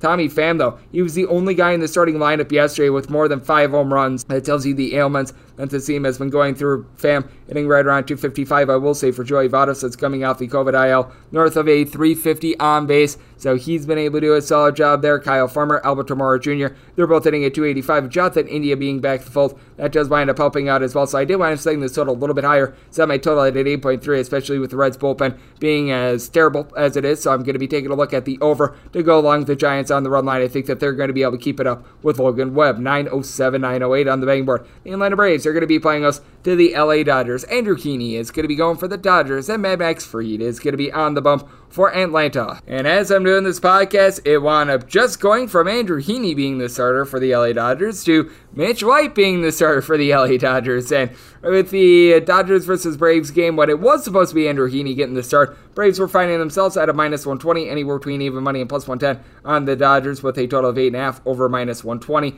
and the under at even. I personally want to making this a minus 144 when it was supposed to be Heaney. I want to making it an 11 cent difference with Mitch White. I'm now up to a minus 155 with the Atlanta Braves. I do recognize that this is a Dodgers team that they've got a good bullpen by Mitch White, and it could be a situation in which Mitch White winds up being a little bit of an opener, and then you wind up seeing Andrew Heaney follow him. But I just have no faith whatsoever in Mitch White whatsoever. I mean, he just has not been good this far this season, and I mean, with Mitch White, he had a couple moments of brightness last season, but season he's made nine total appearances, four starts, nearly a four-ish ERA, and just a guy that he doesn't wind up giving you a whole lot of just confidence in general because his walks per nine rate is hovering right around a three ish. He does wind up doing a solid job of not giving up a lot of hard contact as opponents are only getting about a 200 off of him. But you go back to the 2021 season, so that way you're able to get a full representative picture because he's only pitched about 30 innings thus far this season. But I mean, he's been giving up a home runs per nine rate right around a one and a half. That is a little bit of an issue. He's actually able to give you some decent swing and miss stuff, but on the road over the last two seasons, right around a four-ish ERA. And then if you do wind up getting Heaney out there as well, this is going to be, I believe, his fourth overall appearance this season, and it would be his second appearance since coming off of the injured list. And it is one of those situations in which he was spending quite a bit of time on the injured list. He might be going back to the injured list. So I'm sort of thinking if we do wind up seeing Heaney here, it's not going to be for very long, but I'm anticipating this to be a Mitch White and bullpen game. And when it comes to this LA Dodgers bullpen, it is a case which the bullpen has not necessarily been too great with regards to the big name guys. You've got Craig Kimbrel posting up north of a 4 ERA, Brusdar Graterol 375 ERA. Danny Hudson has been able to do a relatively solid job. Not even Blake Treinen out there. That's been tough. It's been really more the guys like Yency Almonte have been able to step up. Sub 2 ERA for him. Evan Phillips, he's been able to post up a 2 inch ERA. Alex Vesia, right around a 3 3. So the lesser guys have been able to do a solid job. And for the LA Dodgers, you do have some struggling bats in the lineup as it's been a case where you just have not been able to get anything whatsoever out of Justin Turner along with Cody Bellinger. Both of these guys hitting a 220 or lower Bellinger ever since he won a winning MVP. has just not been himself. And Max Muncy, 176 at bats going into yesterday, hitting a buck 70. That's just unacceptable. Now, Trea Turner, Freddie Freeman, both of these guys are hitting above a 300, but you saw Mookie Betts out of the fold. Gavin Lux to be able to get on base along with Chris Taylor. Taylor hitting at 250, Lux at 285, but the Atlanta Braves have uh, fearsome foursome in the middle of their lineup as Matt Olson, Marcell Ozuna, Dansby Swanson, Austin Riley, all have been able to give you at least 10 home runs. You got Swanson hitting above a 300, double digit amount of stolen bases. Ronald Acuna Jr., 275 batting average along with William Contreras. And for William Contreras, he's getting a home run every about 13 or so at bats. If it does wind up being Travis d'Arnaud at the catcher spot, he's got a double digit amount of home runs. He's been able to get on base as well. And then Orlando Arcia, Michael Harris, second at the bottom of the fold. They're both hitting above a 300. And for the Atlanta Braves, they've actually got a better bullpen right now than the Dodgers. Now, Kenley Jansen does a great job of being able to blow run lines, but with that said, he still got right around 3 ish ERA. Dylan Lee However, since he's come up to the big leagues, he has been absolutely tremendous. A 0.68 ERA for Dylan Lee. Jackson Stephens. he's been slipping up the last three days north of a 5 ERA. That has been a little bit of an issue. Darren O'Day, Will Smith, not necessarily too terrific there, but Jesse Chavez, he's able to give you a little bit of long relief. So in Fried versus Mitch White, I'm going to lay up to a minus 155 here with the Atlanta Braves. And I do wind up saying my total a little bit lower. This is a Dodgers bullpen that they're still in the top 10 in terms of bullpen ERA. Braves have been able to do a nice job of holding down the front end. You've got a couple of struggling Dodgers bats as well. So 7.5 or less, looking over 8 or higher, which I anticipate getting. Going to be taking a look at an under. Now we go to the DK Nation pick of 909 910 on the betting board as it is the Slam Diego Padres, and they're going to be playing us to the Philadelphia Phillies. Zach Eflin hopes to not be Eflin awful for the Phillies, and you've got Blake Snell on the bump for the Padres. The Padres are finding themselves as a very slight favorite. You're going to be getting them anywhere between a minus 115 to a minus 120. Meanwhile, if you're taking a look at the Phils, it's anywhere between minus 105 and plus 105. 7.5 is your total. Over and under, both at minus 110, and the DK Nation pick is going to be on the total. Set my total a little bit north of 8. I'm going to be taking a look at an over with Blake Snell. There's just no trusting in this guy right now because he has no command whatsoever. He is giving up more than 5 walks per 9 innings, 546 ERA. The swing and miss stuff is still there with him. He's able to give you 10.5 strikeouts per 9 innings, but he's not able to go deep into games because he's just giving out all these free passes. He has went fewer than five innings in now three out of his last five starts. So there's an issue for this team. And then you take a look at Zach Eflin, and on the road he's been Eflin awful as he's got a buck 95 home ERA a 796 road ERA and six road starts thus far this season. Opponents starting at 351 off of him, and that's compared to a buck 73 at home. Now, there's going to be some positive progression on the road, negative regression at home, but still, it has been clearly a much different pitcher when he's been away from Philadelphia. To the credit of Eflin, right around two walks per nine innings, but he only gets you right around seven strikeouts per nine innings, and it's not like he's backed up by some sort of a terrific bullpen of the Philadelphia Phillies. It's been below average thus far this season. Connor Brogdon has been able to do a solid along Seranthony Dominguez. You've got Brad Hand and Corey Knebel, We've been a little bit up and down, especially with Knebel, but Hand, he's been relatively solid. But when you wind up getting guys like a Nick Nelson and Jeurys Familia out there, you're really rolling the dice. And for the San Diego Padres, it's been a bullpen that has been towards the top half of the league in terms of ERA, but they don't necessarily blow you away. Taylor Rogers has been able to do a very solid job as the closer of this team, sub 3 ERA, 21 saves going into Friday. So you do like to see that. Craig Stammen, along with Steven Wilson, they've been a little bit better recently. And Nabil Crismatt is able to give you multiple innings. Luis Garcia tends to be a little bit up and down, though. And when it comes to San Diego Padres, they have been without Manny Machado for quite a while. That no doubt why is burning this team quite a bit. But even without him, you still have guys that are able to get on base. As Jake Cronenworth, along Jurickson Profar, Jose Azocar. All these guys are in between about a 250 to a 260. Eric Hosmer, he's able to hit just below a 290. Nomar Mazara sitting right around a 300 as well. Not necessarily a ton of power, but Jake Cronenworth, he's been able to give you three home runs over the last three weeks. And then for the Philadelphia Phillies, Kyle Schwarber has 20 bombs as far as this season, 340 on base for him. Bryce Harper, 15 home runs. He's been hitting at 325, and got a lot of guys hitting in that pocket of, I'll call it about a 240 to a 255. Alec Bohm, Johan Camargo, JT Realmuto, Nick Castellanos, Rhys Hoskins, and Hoskins. He's been hitting right around 300 over the last 30 days as well. I do think that the Phillies are going to be able to get to Blake and get into that bullpen, and I think that Eflin going to be giving up some runs to the San Diego Padres as well. So the DK Nation pick is going to be on the over end with the Padres. Do wind up saying them at minus 127. I do trust in their bullpen a little bit more. I do feel like this team starting to find their way without Mr. Manny Machado. So I'm looking at the Padres on the money line. The DK Nation pick going to be on the over 9 11, 9 12 on the betting board. The Houston Astros, they are going to be in the road face off against the New York Yankees. As Gerrit Cole is going to be going for the Yankees. And one, Cristian Javier is going to be on the bump for the Astros. The Astros are finding themselves in between plus 132 and seeing as high as a plus 144 on them. Meanwhile, if you're looking at the Yankees, find them as low as a minus 142, as high as a minus 160, with your total on this game 8 to 8.5. On the 8.5, under is minus 120, the over is even. On the 8, flip it, over is minus 120, and the under is even. I needed at least a plus 148 to be able to take a shot here on the Houston Astros, and we are a little bit of a ways away there. If you're taking a look at the run line right now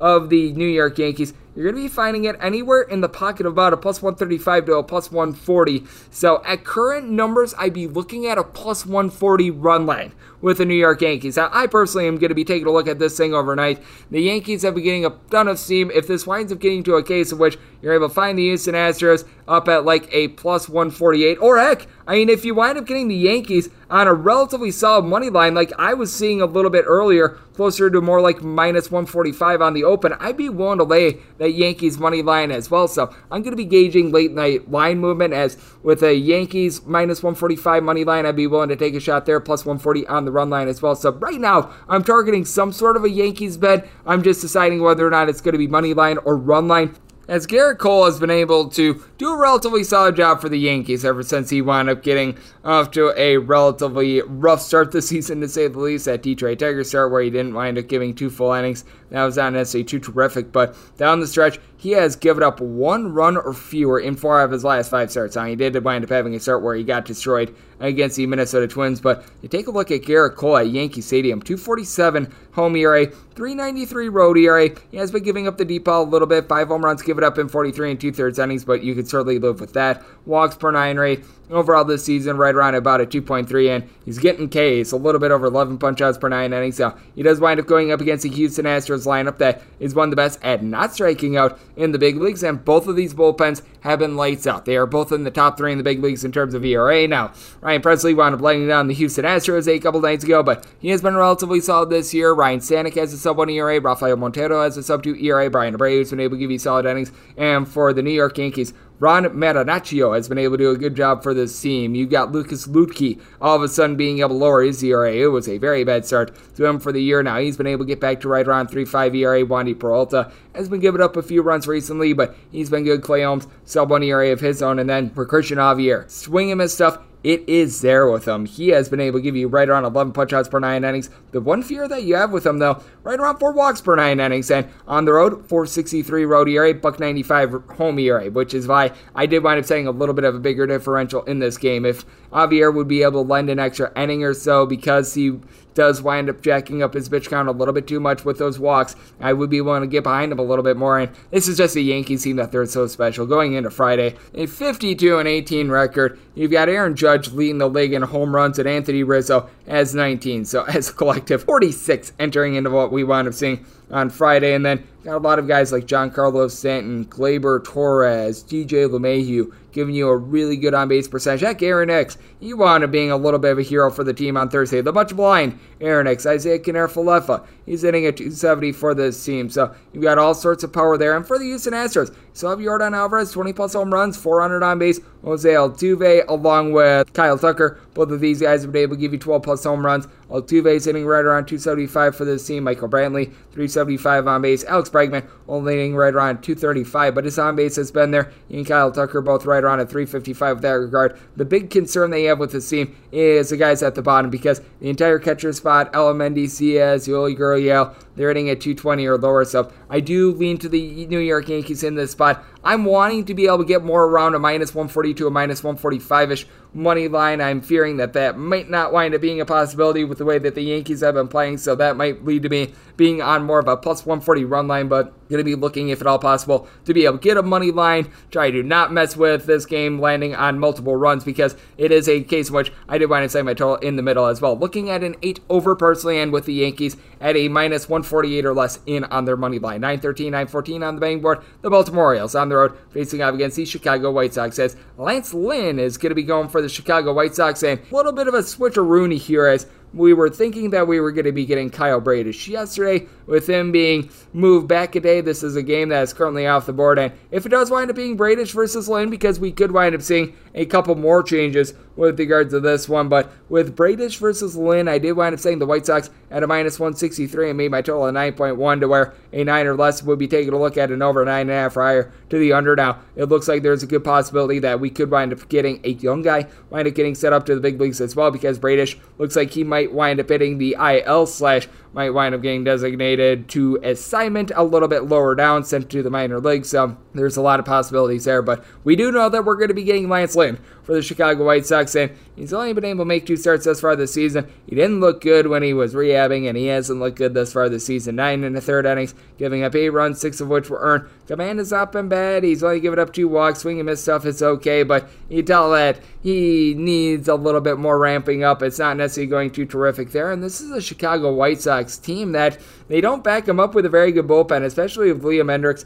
currently on the injured list. Joe Kelly has been a mess. He's got north of a 9 ERA. I love what I, you've been able to see out of Kendall Graveman, right around 235 ERA. Honestly, I think that he himself is one of the better closers out there in the game, but Jose Ruiz is right around a 5 ERA. Tanner Banks has necessarily been too terrific. Matt Foster has been up and down, posting up north of a 5 ERA. And for the Baltimore Orioles, if they do have a forte, it really is their bullpen as you've got pretty much five or six different guys that are posting up a sub 2 ERA for this team. Cionel Perez, Nick Vespi, throwing their Felix Bautista. Dylan Tate has been able to do so as well. Keegan Akin has been able to give you more like a 2-5 ERA as a little bit of a longer guy for this team. Whenever he's been out there as well, you've been able to have Joey Krehbiel be able to give you right around 265 ERA. So you've got a lot of guys that have been able to do a nice job holding down the fort. And if it were to be a bullpen game for the Orioles, I do recognize that they pretty much had to use one yesterday with Austin Voth wind up going. I would honestly be willing to set them at less than the plus 163 that I had with Kyle Bradish. I actually have more faith in the bullpen than in Bradish. I'd probably be setting this more around a minus 150 ish on the White Sox. And with the White Sox, they've been able to get going with their offense. You've been able to have them score four plus runs in eight other last 10 games. Now, you didn't have a single guy with a double digit amount of homers in the starting lineup yesterday, but you certainly have had guys starting to get on base for this team as Luis Robert is hitting a 300. Andrew Vaughn and Tim Anderson both hitting above a 325. And then that's that, Jose Abreu, AJ Pollock, they're both hitting above 300 over the last three days. Jake Burger, he's been giving you a home run every 20 or so at bats. He's hitting at 260. And then for the Baltimore Orioles, you do have a trio of guys in Ryan Mountcastle, Austin the Saves kid, Anthony Santander. We've all been able to give you 10 to 13 home runs with Hayes, Mountcastle throwing their Trey Boo Mancini, throwing between a 280 to a 290. Santander, he's hitting more around at 245 along with Cedric Mullins. Now, the bottom of the lineup, guys like Tyler Nevin, Jorge Mateo, Richie Martin. They have not been able to do a great job with regards to batting average, but for Mateo, very good plus defender, a guy that's able to give you stolen bases. So this is a case in which, if it does wind up being a bullpen game against the Orioles, it does not look like we're going to be getting Bradish in this spot. I'd be setting the White Sox more around about a minus 150 ish in this spot, and with regards to the total, it would be a case in which, with the bullpen, I'd be willing to go eight and a half or less to the over, a nine or higher to the under, rather than if it would have been Bradish, I would have been setting it more like at a nine or higher. I'd be taking a look at an over. So do note that, but that's right now where we're taking a look at very fluid situation. So hopefully we wind up getting more answers in the AM. 915, 916 on the betting board. The Oakland A's are going to be on the road facing off against the Kansas City Royals as Brad Keller is going to be going for the Royals, and Jared Koenig is going to be on the bump for Oakland. Oakland is finding themselves as a favorite of any between minus 146 and minus 158. Meanwhile, if you're taking a look at the A's, it's a between plus 130 and plus 148. Nine and a half is your total, seeing a straight nine out there as well. On the nine, overs minus 120, the unders even. On the nine and a half, unders any between minus 110 and minus 120, the overs any between even and minus 110. And when it comes to gaining a company, I wound up setting the A's at a plus 171. I'm going to be taking a look at Kansas City in some form or fashion. If you're taking a look at that Kansas City Royals run line, you're finding it at a plus 130. I would rather lay the run and half with a Royals run line because they've actually been able to heat up a little bit more on offense. And this is an A's bunch that at the beginning of the season, they were actually doing a good job with their bullpen. It has went straight down the toilet bowl recently, though. Danny Jimenez, who wanted to begin the season with a sub 2 ERA first 45 or so days of the season, he's now got north of a 4 ERA. Sam Moll, along with AJ Puk, have both been able to do a good job out there in the bullpen. Both of these guys have an ERA that is sub 2, but I mean, past that, Adam Oller, someone that you can't trust in. Kirby Snead, he's got north of an 80 ERA. Lou Trivino has been a hot mess. And then with Jared Koenig, he has come up from the Las Vegas Aviators. I will say his last start was actually very good against the Royals, 5 and 2 thirds hanging scoreless. But the Royals, second time around, I do think that they're going to be able to get to him. And in that start against the Royals, you do wind up walking for first two starts. You wind up having north of a 9 ERA. And for Brad Keller, he has been on his game at home. The 2 and 8 record is not terrific, but 373 home ERA, 498 road ERA. He's given up right around a home run per nine innings with his walks being way down this season. For Keller, he's given up right around about 2.8 to 2.9 walks per nine innings. That is significantly better than his career numbers. Now, the Royals, they don't bag him up with a great bullpen either. The Royals are in the bottom five in the big leagues in terms of bullpen ERA, but Scott Barlow has not been the reason to blame. He has been posting up a sub 2 ERA all season long. Josh Jaymon has been a little bit touch and go, but he's got a sub 3 ERA over his last 30 days. Amir Garrett has been terrible. Taylor Clarke has been terrible, but Jose Cuas, he's got a sub 3 ERA of his own. And then you take a look at the Kansas City Royals lineup, and if you've got Bobby Witt Jr. all of a sudden being able to find it a little bit more. He enters into the weekend with a double digit amount of homers, and you take a look at what he's been able to do over the last 30 days. He's been hitting more around a 270 with 18 RBI, so that is encouraging. Salvador Perez has been a little bit in and out of the fold, but MJ Melendez is understudy. He's maybe right around 235. Hunter Dozier, along with Michael A. Taylor, they're in between about a 255 to 270. Carlos Santana, after he had a terrible start to the season, he's been starting to pick it up a little bit. Andrew Benintendi is hitting a 300. It's been a lost season thus far for Whit Merrifield, but certainly the Oakland A's are not providing anything more on offense as among all guys with at least 35 at bats entering into yesterday, you didn't have a single guy hitting above a 245. I mean, that's just absolutely terrible. You don't have a single guy who's been able to give you a double digit amount of homers either. Seth Brown and Sean Murphy, they've got a combined 17 home runs between the two of them. Both of them are hitting right around 215. Elvis Andrus is hitting at 215. Sheldon Neuse, after a good start to the year, he has been ice cold. Tony Kemp, he's got one more home run than myself in 217 at bats while hitting at 225.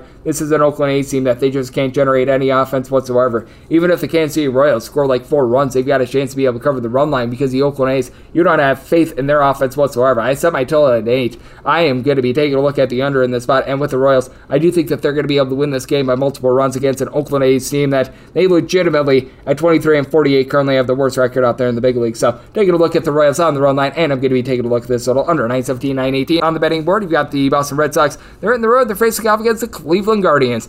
Shane Bieber is going to be looking to make believers out of all of us as he winds up going for Cleveland. And you've got Josh Winkowski, who's going to be on the bump For Boston, 8.5 is your total. Under is anywhere between minus 110 and minus 120. The over is anywhere between even and minus 110. And for Cleveland, it's anywhere between minus 145 and minus 155. Meanwhile, between plus 130 and plus 145 is going to be your price on Boston. And when it comes to the Guardians, on the money line, I was willing to lay up to a minus 146. So at minus 145 would be the max. If you're taking a look at the run line, you're finding that right around a plus 125. And this is a case in which I'm willing to lay up to that minus 145 with Cleveland. If worse comes to worse, I would honestly rather take a run and half with Boston if it winds up being more around about a minus 140 or so. Right now, I'm seeing a minus 145. So, right now, the only play I would be able to have on either side would be the Guardians on the money line on that minus 145. But I think that that run line is a little bit out of whack because I do think that this is going to be a lower scoring game. I did when I'm saying this total at a 7.7. I mean, they call him Josh Winkowski and not Josh Luzkowski for a reason. He's been able to do a solid job in three starts. He's went 14 and two thirds innings, giving up just one home run. His walks per nine rate is right around a three. Not necessarily a lot of swing and miss stuff, but I like the way that he's been able to come up. He's going to be a guy that is going to be able to hold down the fort, and he's going up against the Cleveland Guardians team that, when it comes to home runs per game at home,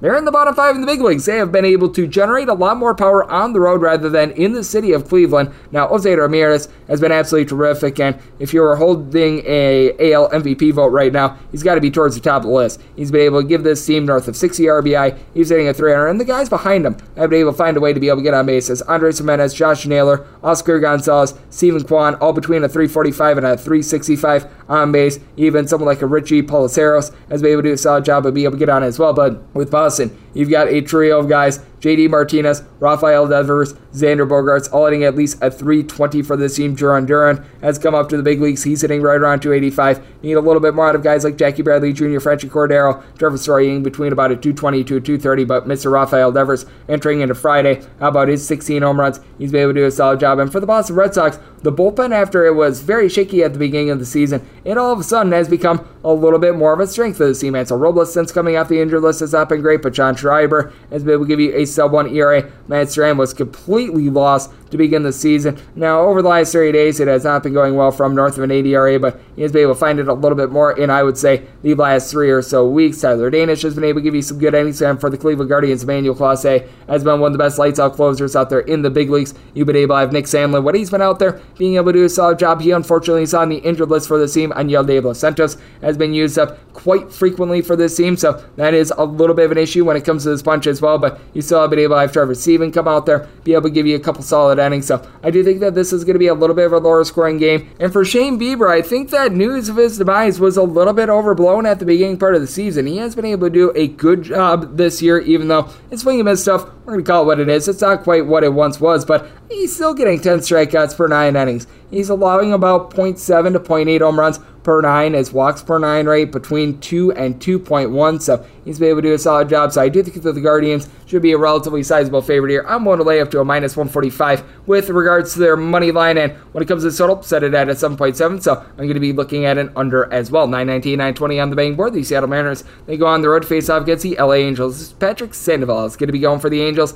and Logan Gilbert down the bump for the Mariners. The M's are finding themselves as a bit of an underdog, anywhere between plus 103 and plus 115. Meanwhile, with LA, it's anywhere between minus 113 and minus 125. It is your total. Under is anywhere between minus 110 and minus 120. The over is anywhere between even and minus 110. And when it comes to Sandoval and company, I didn't mind saying the Angels at a minus 128, so I'm going to be willing to lay the lumber there, and I did want to make it my total a 7.7 as well. We've got two very good young up and coming pitchers in this game as Logan Gilbert and Patrick Sandoval. Both are posting up an ERA of a 270 or greater. Sandoval's been able to do a better job of keeping the ball in the yard. Two home runs given up in 60 innings, but his walks per nine rate hovers right around four. For Gilbert, more around 2.4 walks per nine innings. He's been giving up more around 0.7 home runs per nine innings. So both of these guys have strengths and weaknesses. Both of these guys do give you right around nine strikeouts per nine innings. You take a look at what Sandoval has been able to do in Los Angeles this season, and he's actually got a little bit of a worse home ERA than a road ERA.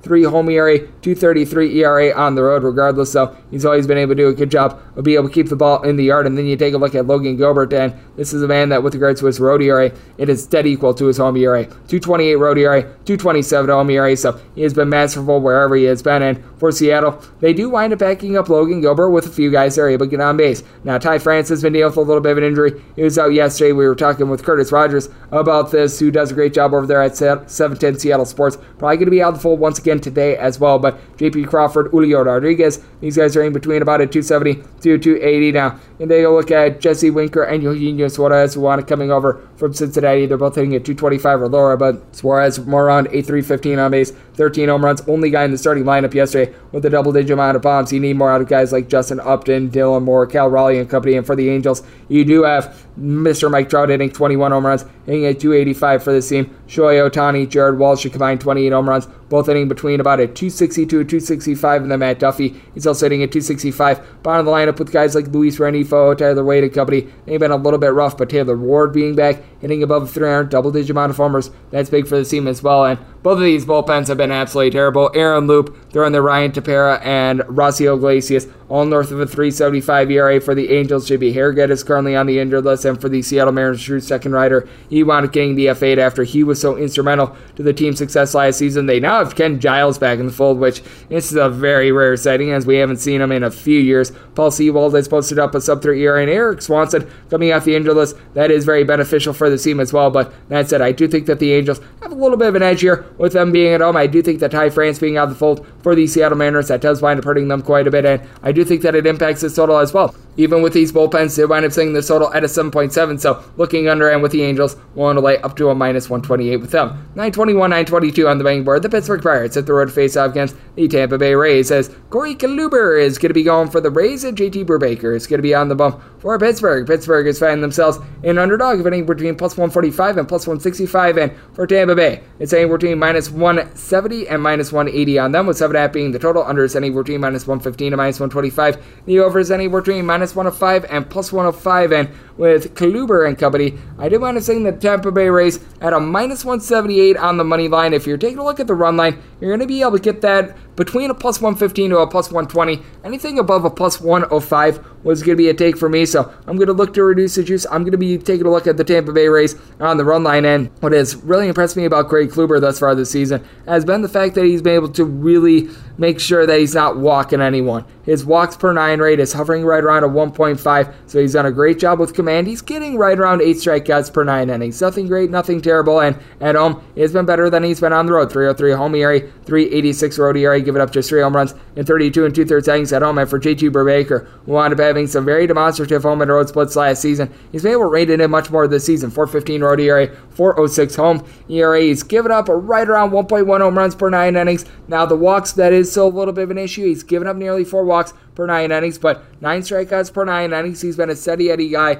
With the Pittsburgh Pirates, it's been a very curious case in which darn near all their wins are coming out of the bullpen. I believe all but five of them have. So that has been something to take a look at because Chris Stratton is right now the team leader in wins with four. That just should not be happening. But J.C. Young has a sub two ERA. David Bednar, buck 30 ERA. Both of these guys have been coming out of the bullpen. They're both able to give you multiple innings. Tyler Beede is a little bit of a long guy. He's been very solid for the team. Sub three ERA. William Crowe wound up getting lit up a couple days ago against the Cubs, but by and large, he's been able to do a solid job. But the Tampa Bay Rays, they just have an unrivaled bullpen, and this is still a Pittsburgh Pirates team that they're right around league average with regards to bullpen ERA. While everyone else is playing checkers, the Rays are always playing chess. JP Feyereisen is currently out of the fold on the injured list, but Jason Adam, sub 2 ERA. You've been able to have Jalen Beeks whenever he's been out there, give you a sub 2 ERA. Matt Wisler, Colin Poche, both of these guys sub 250 ERA. Brooks Raley more around a 270 ERA with the Rays. The concern that you do have with this team is that the power numbers are down. Mike Zunino, who wound up having 30 plus home runs last season, he has been a hot mess this season. He's been a little bit banged up as he, Tyler Walls,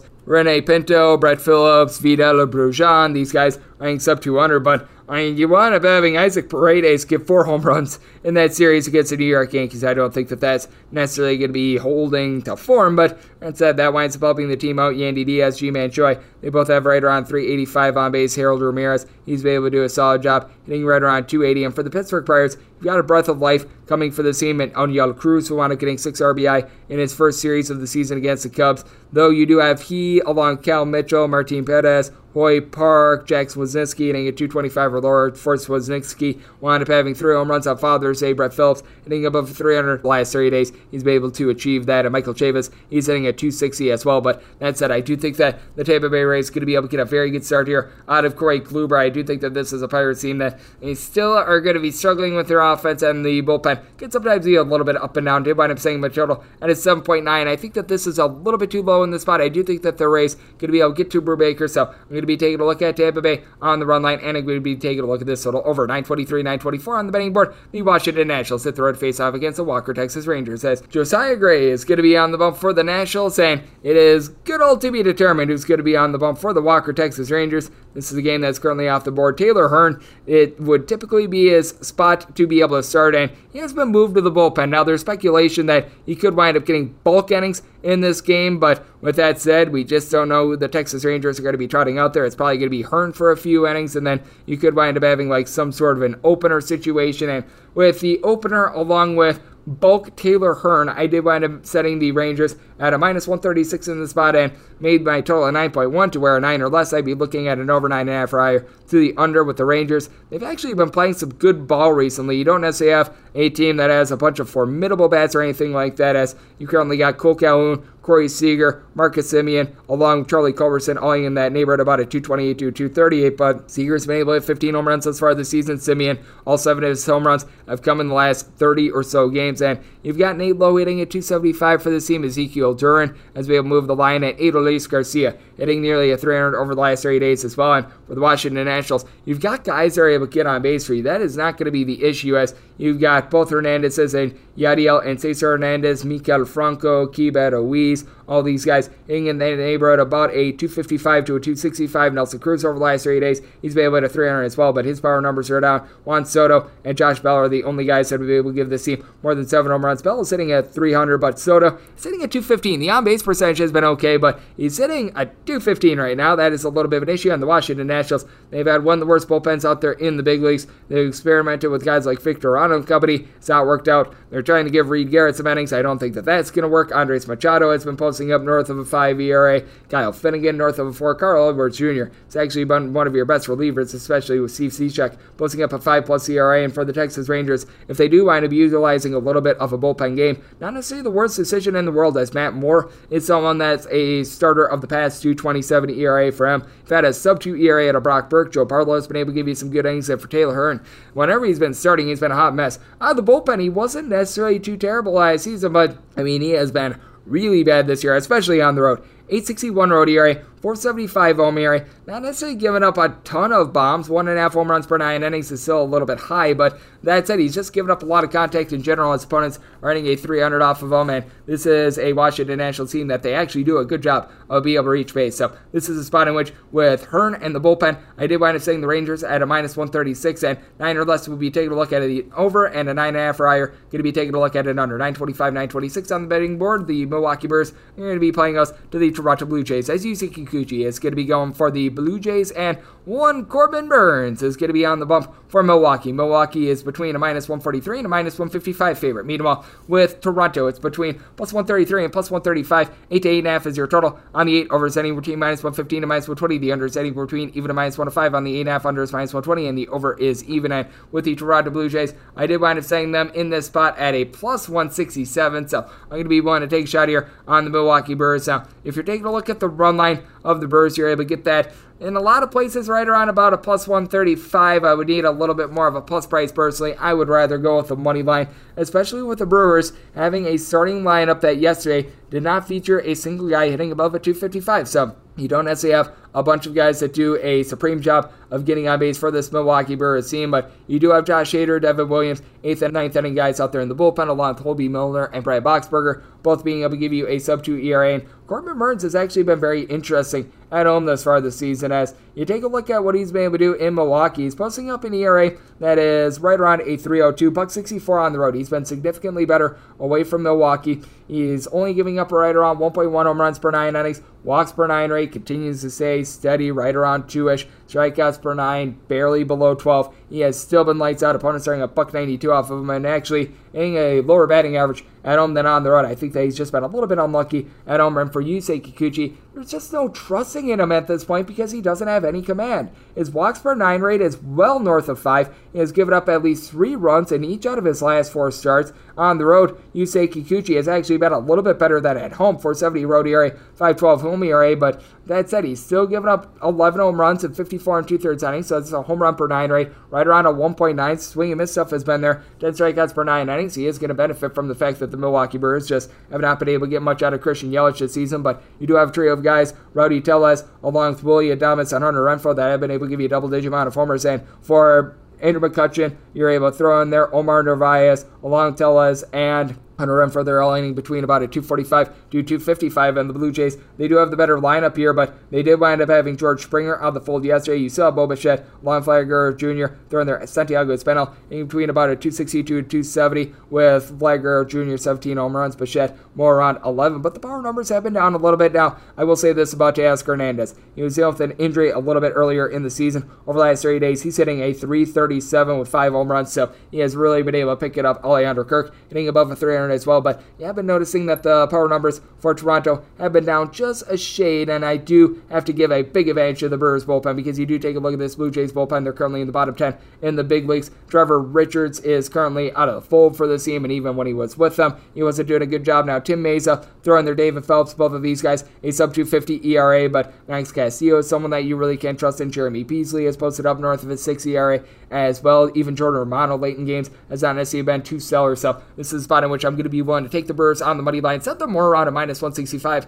on that money line, and set my total at a 7.7, even with Kikuchi's struggles, shall we say. I do think that it is going to be a case in which the Brewers aren't going to be able to put up a ton of runs here, so look at Brewers and looking under 927, 928 on the bank, where the Colorado Rockies have the road face off against the Minnesota Twins. Chris Archer is going to be going for the Twins, and Antonio Senzatela is going to be on the bump for Colorado. Total on this game is 9. Juice is all over the place. The under is anywhere between minus 115 to a plus 105, and the over is anywhere between a minus 105 to a minus 125. Meanwhile, with Minnesota, find them anywhere between minus 165, minus 173, between plus 140 and plus 158 is your price in Colorado. And with the Rockies, I needed at least a plus 162 to be able to take a shot here. If you're taking a look at the run line of the Minnesota Twins, we're right now finding that at a plus 115 to a plus 120. At the plus 120, I'm going to be willing to take a shot on them. I did wind up saying this at a plus 114 officially, so I would be willing to take it at a plus 115 if it's all said and done. But when it comes to Antonio Senzatela, the big reason why I am willing to take that Twins run line at right around a plus 115 to a plus 120 is that he's just giving up so much contact in general. And honestly, I feel like he should have a little bit of a higher ERA than he does right now because when it comes to Antonio Senzatela, his hits per nine rate is nearly 14. I'm not even kidding. That is absolutely ridiculous right there. And the Colorado Rockies just home to road. They have a bunch of guys like a Lucas Gilbreath. You're able to throw in there Justin Lawrence, guys like this that they wind up posting up ERAs that are nearly three points higher on the road than at home. Daniel Bard has been okay for this team, but Tyler Kinley doesn't back up this team really with much of anything whatsoever. And for Antonio Senzatela, he falls into that trap of home and road splits. 352 home ERA, 675 road ERA. Opponents starting at 365 off of him at home, 359 off of him on the road. So he's given up contact upon contact. Now the good news for him he only gives up right around 2.2 walks per nine innings. And for Chris Archer, length is not necessarily what he's going to be able to give you. He's given between four and five innings in pretty much every one of his starts thus far this season, but he's been able to do a solid job holding down the fort, giving up two earned runs or fewer in each out of his last four starts. So he sort of knows his job, and then he winds up giving off to long guys like a Griffin Jax, who's able to give you multiple innings. He's been able to do a good job of being able to give you all jacked up for lack of a better term. He's been posting up a 288 ERA. You've got Jhoan Duran, who currently leads the big leagues in terms of pitches thrown at 100 plus miles per hour, 12 and a half strikeouts per nine innings, 225 ERA. So he's been able to do a good job. Heck, even someone like an Emilio Pagan, who does wind up giving up a little bit too much hard contact, he's able to give you a solid inning or two. And when it comes to this Minnesota Twins lineup, you've got a lot of guys who are able to get on base for you, as Carlos Correa is hitting nearly 300. Luis Arraez, 440 on base, right around a 350 ish in terms of his batting average. You've had in and out of the fold Byron Buxton. That's been hurting him. He was out of the fold once again yesterday, but he should be able to return in this one. That's going to be big because nobody in the starting lineup yesterday. More than seven home runs this season, but still have Nick Gordon along Gio Urshela hitting right around 260 for this bunch. And for the Colorado Rockies, this is a team that they go on a power outage whenever they wind up hitting the road. They average well over a home run per game at home, right around 0.6 home runs per game on the road. CJ Cron, 17 home runs this far this season. 13 of them have come at home. Brendan Rodgers, six home runs this season. All of them have come at Coors Field. And this is a Colorado Rockies team that, as a collective, they hit about 35 to 40 points lower on the road rather than at home. So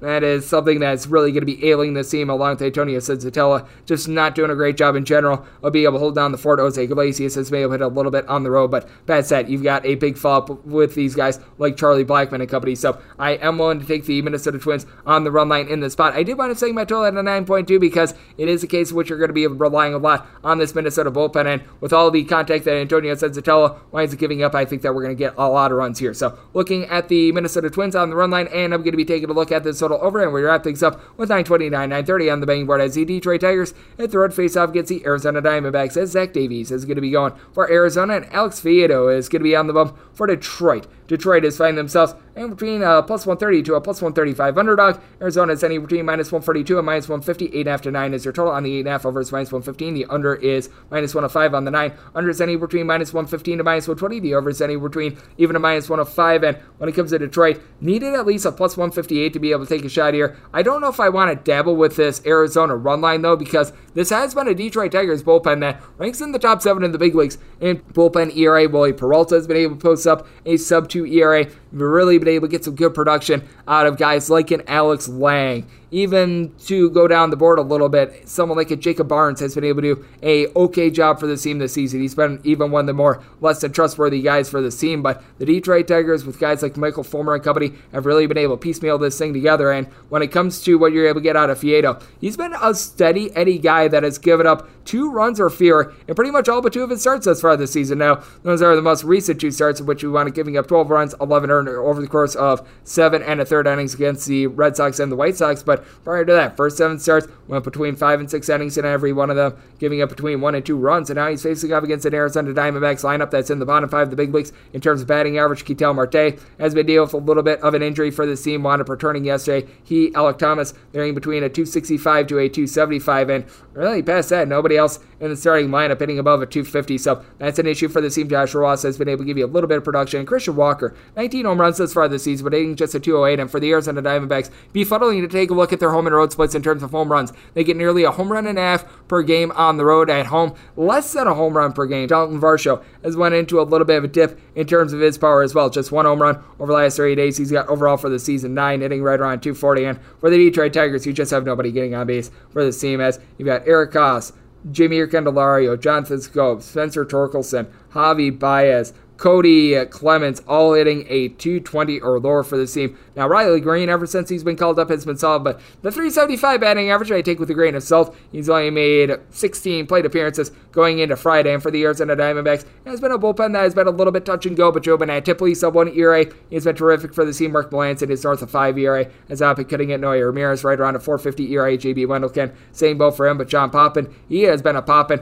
260 ERA. You've had Kyle Nelson be able to provide some very solid innings as well. And for Zach Davies, someone who throughout his career has had a little bit of an issue giving up hard contact, has had an issue with command as well. He's been reining in a little bit more this season. He's given up right around 2.8 walks per nine innings, 1.2 home runs per nine. He's really turned over a little bit of a new leaf for this team. Take a look at his last five starts, posting up a 281 ERA in that time span, has been able to deliver some good length, averaging over six innings in that time span as well, with opponents sitting a 200 off of him in those last five starts as well. And at home, he's been able to give you a 365 ERA compared to a 426 on the road, swing and stuff. Still not necessarily there with him. He's still giving you right around seven strikeouts per nine innings, but that said, it's a Detroit Tigers team that came in Friday, averaging 2.2 runs per game on the road, Semi total at a 7.9, so I'm looking at the under over the Diamondbacks, willing to lay up to a minus 158 on them. Don't want them on the run line, but I would be willing to take them here on the money line, and that will wrap things up for the Saturday edition of the Baseball Betting Show, now part of the VSiN Family Podcast. A big thanks to Mid Major Matt, aka Matt Josephs, for joining me in the last segment. If you do like hearing from this fine podcast, Baseball Betting Show, you're able to subscribe wherever you get your podcasts, Apple Podcasts, Google Play, Spotify, Stitcher, and TuneIn.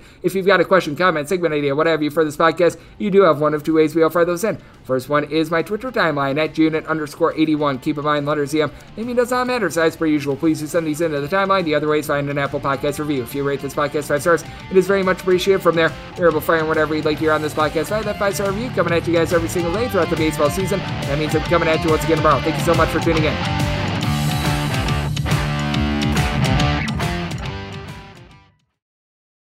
At Bet365, we don't do ordinary. We believe that every sport should be epic. Every home run, every hit, every inning, every play. From the moments that are legendary to the ones that fly under the radar. See for yourself when you sign up today and get $150 in bonus bets when you bet just $5. Whatever the sport, whatever the moment, it's never ordinary at Bet365. 21 plus only must be present in Ohio. If you or someone you know has a gambling problem and wants help, call 1-800-GAMBLER. Terms and conditions apply. From BBC Radio 4, Britain's biggest paranormal podcast is going on a road trip. I thought in that moment, oh my God, we've summoned something from this board. This is Uncanny USA. He says, Somebody's in the house. And I screamed. Listen to Uncanny USA wherever you get your BBC podcasts, if you dare.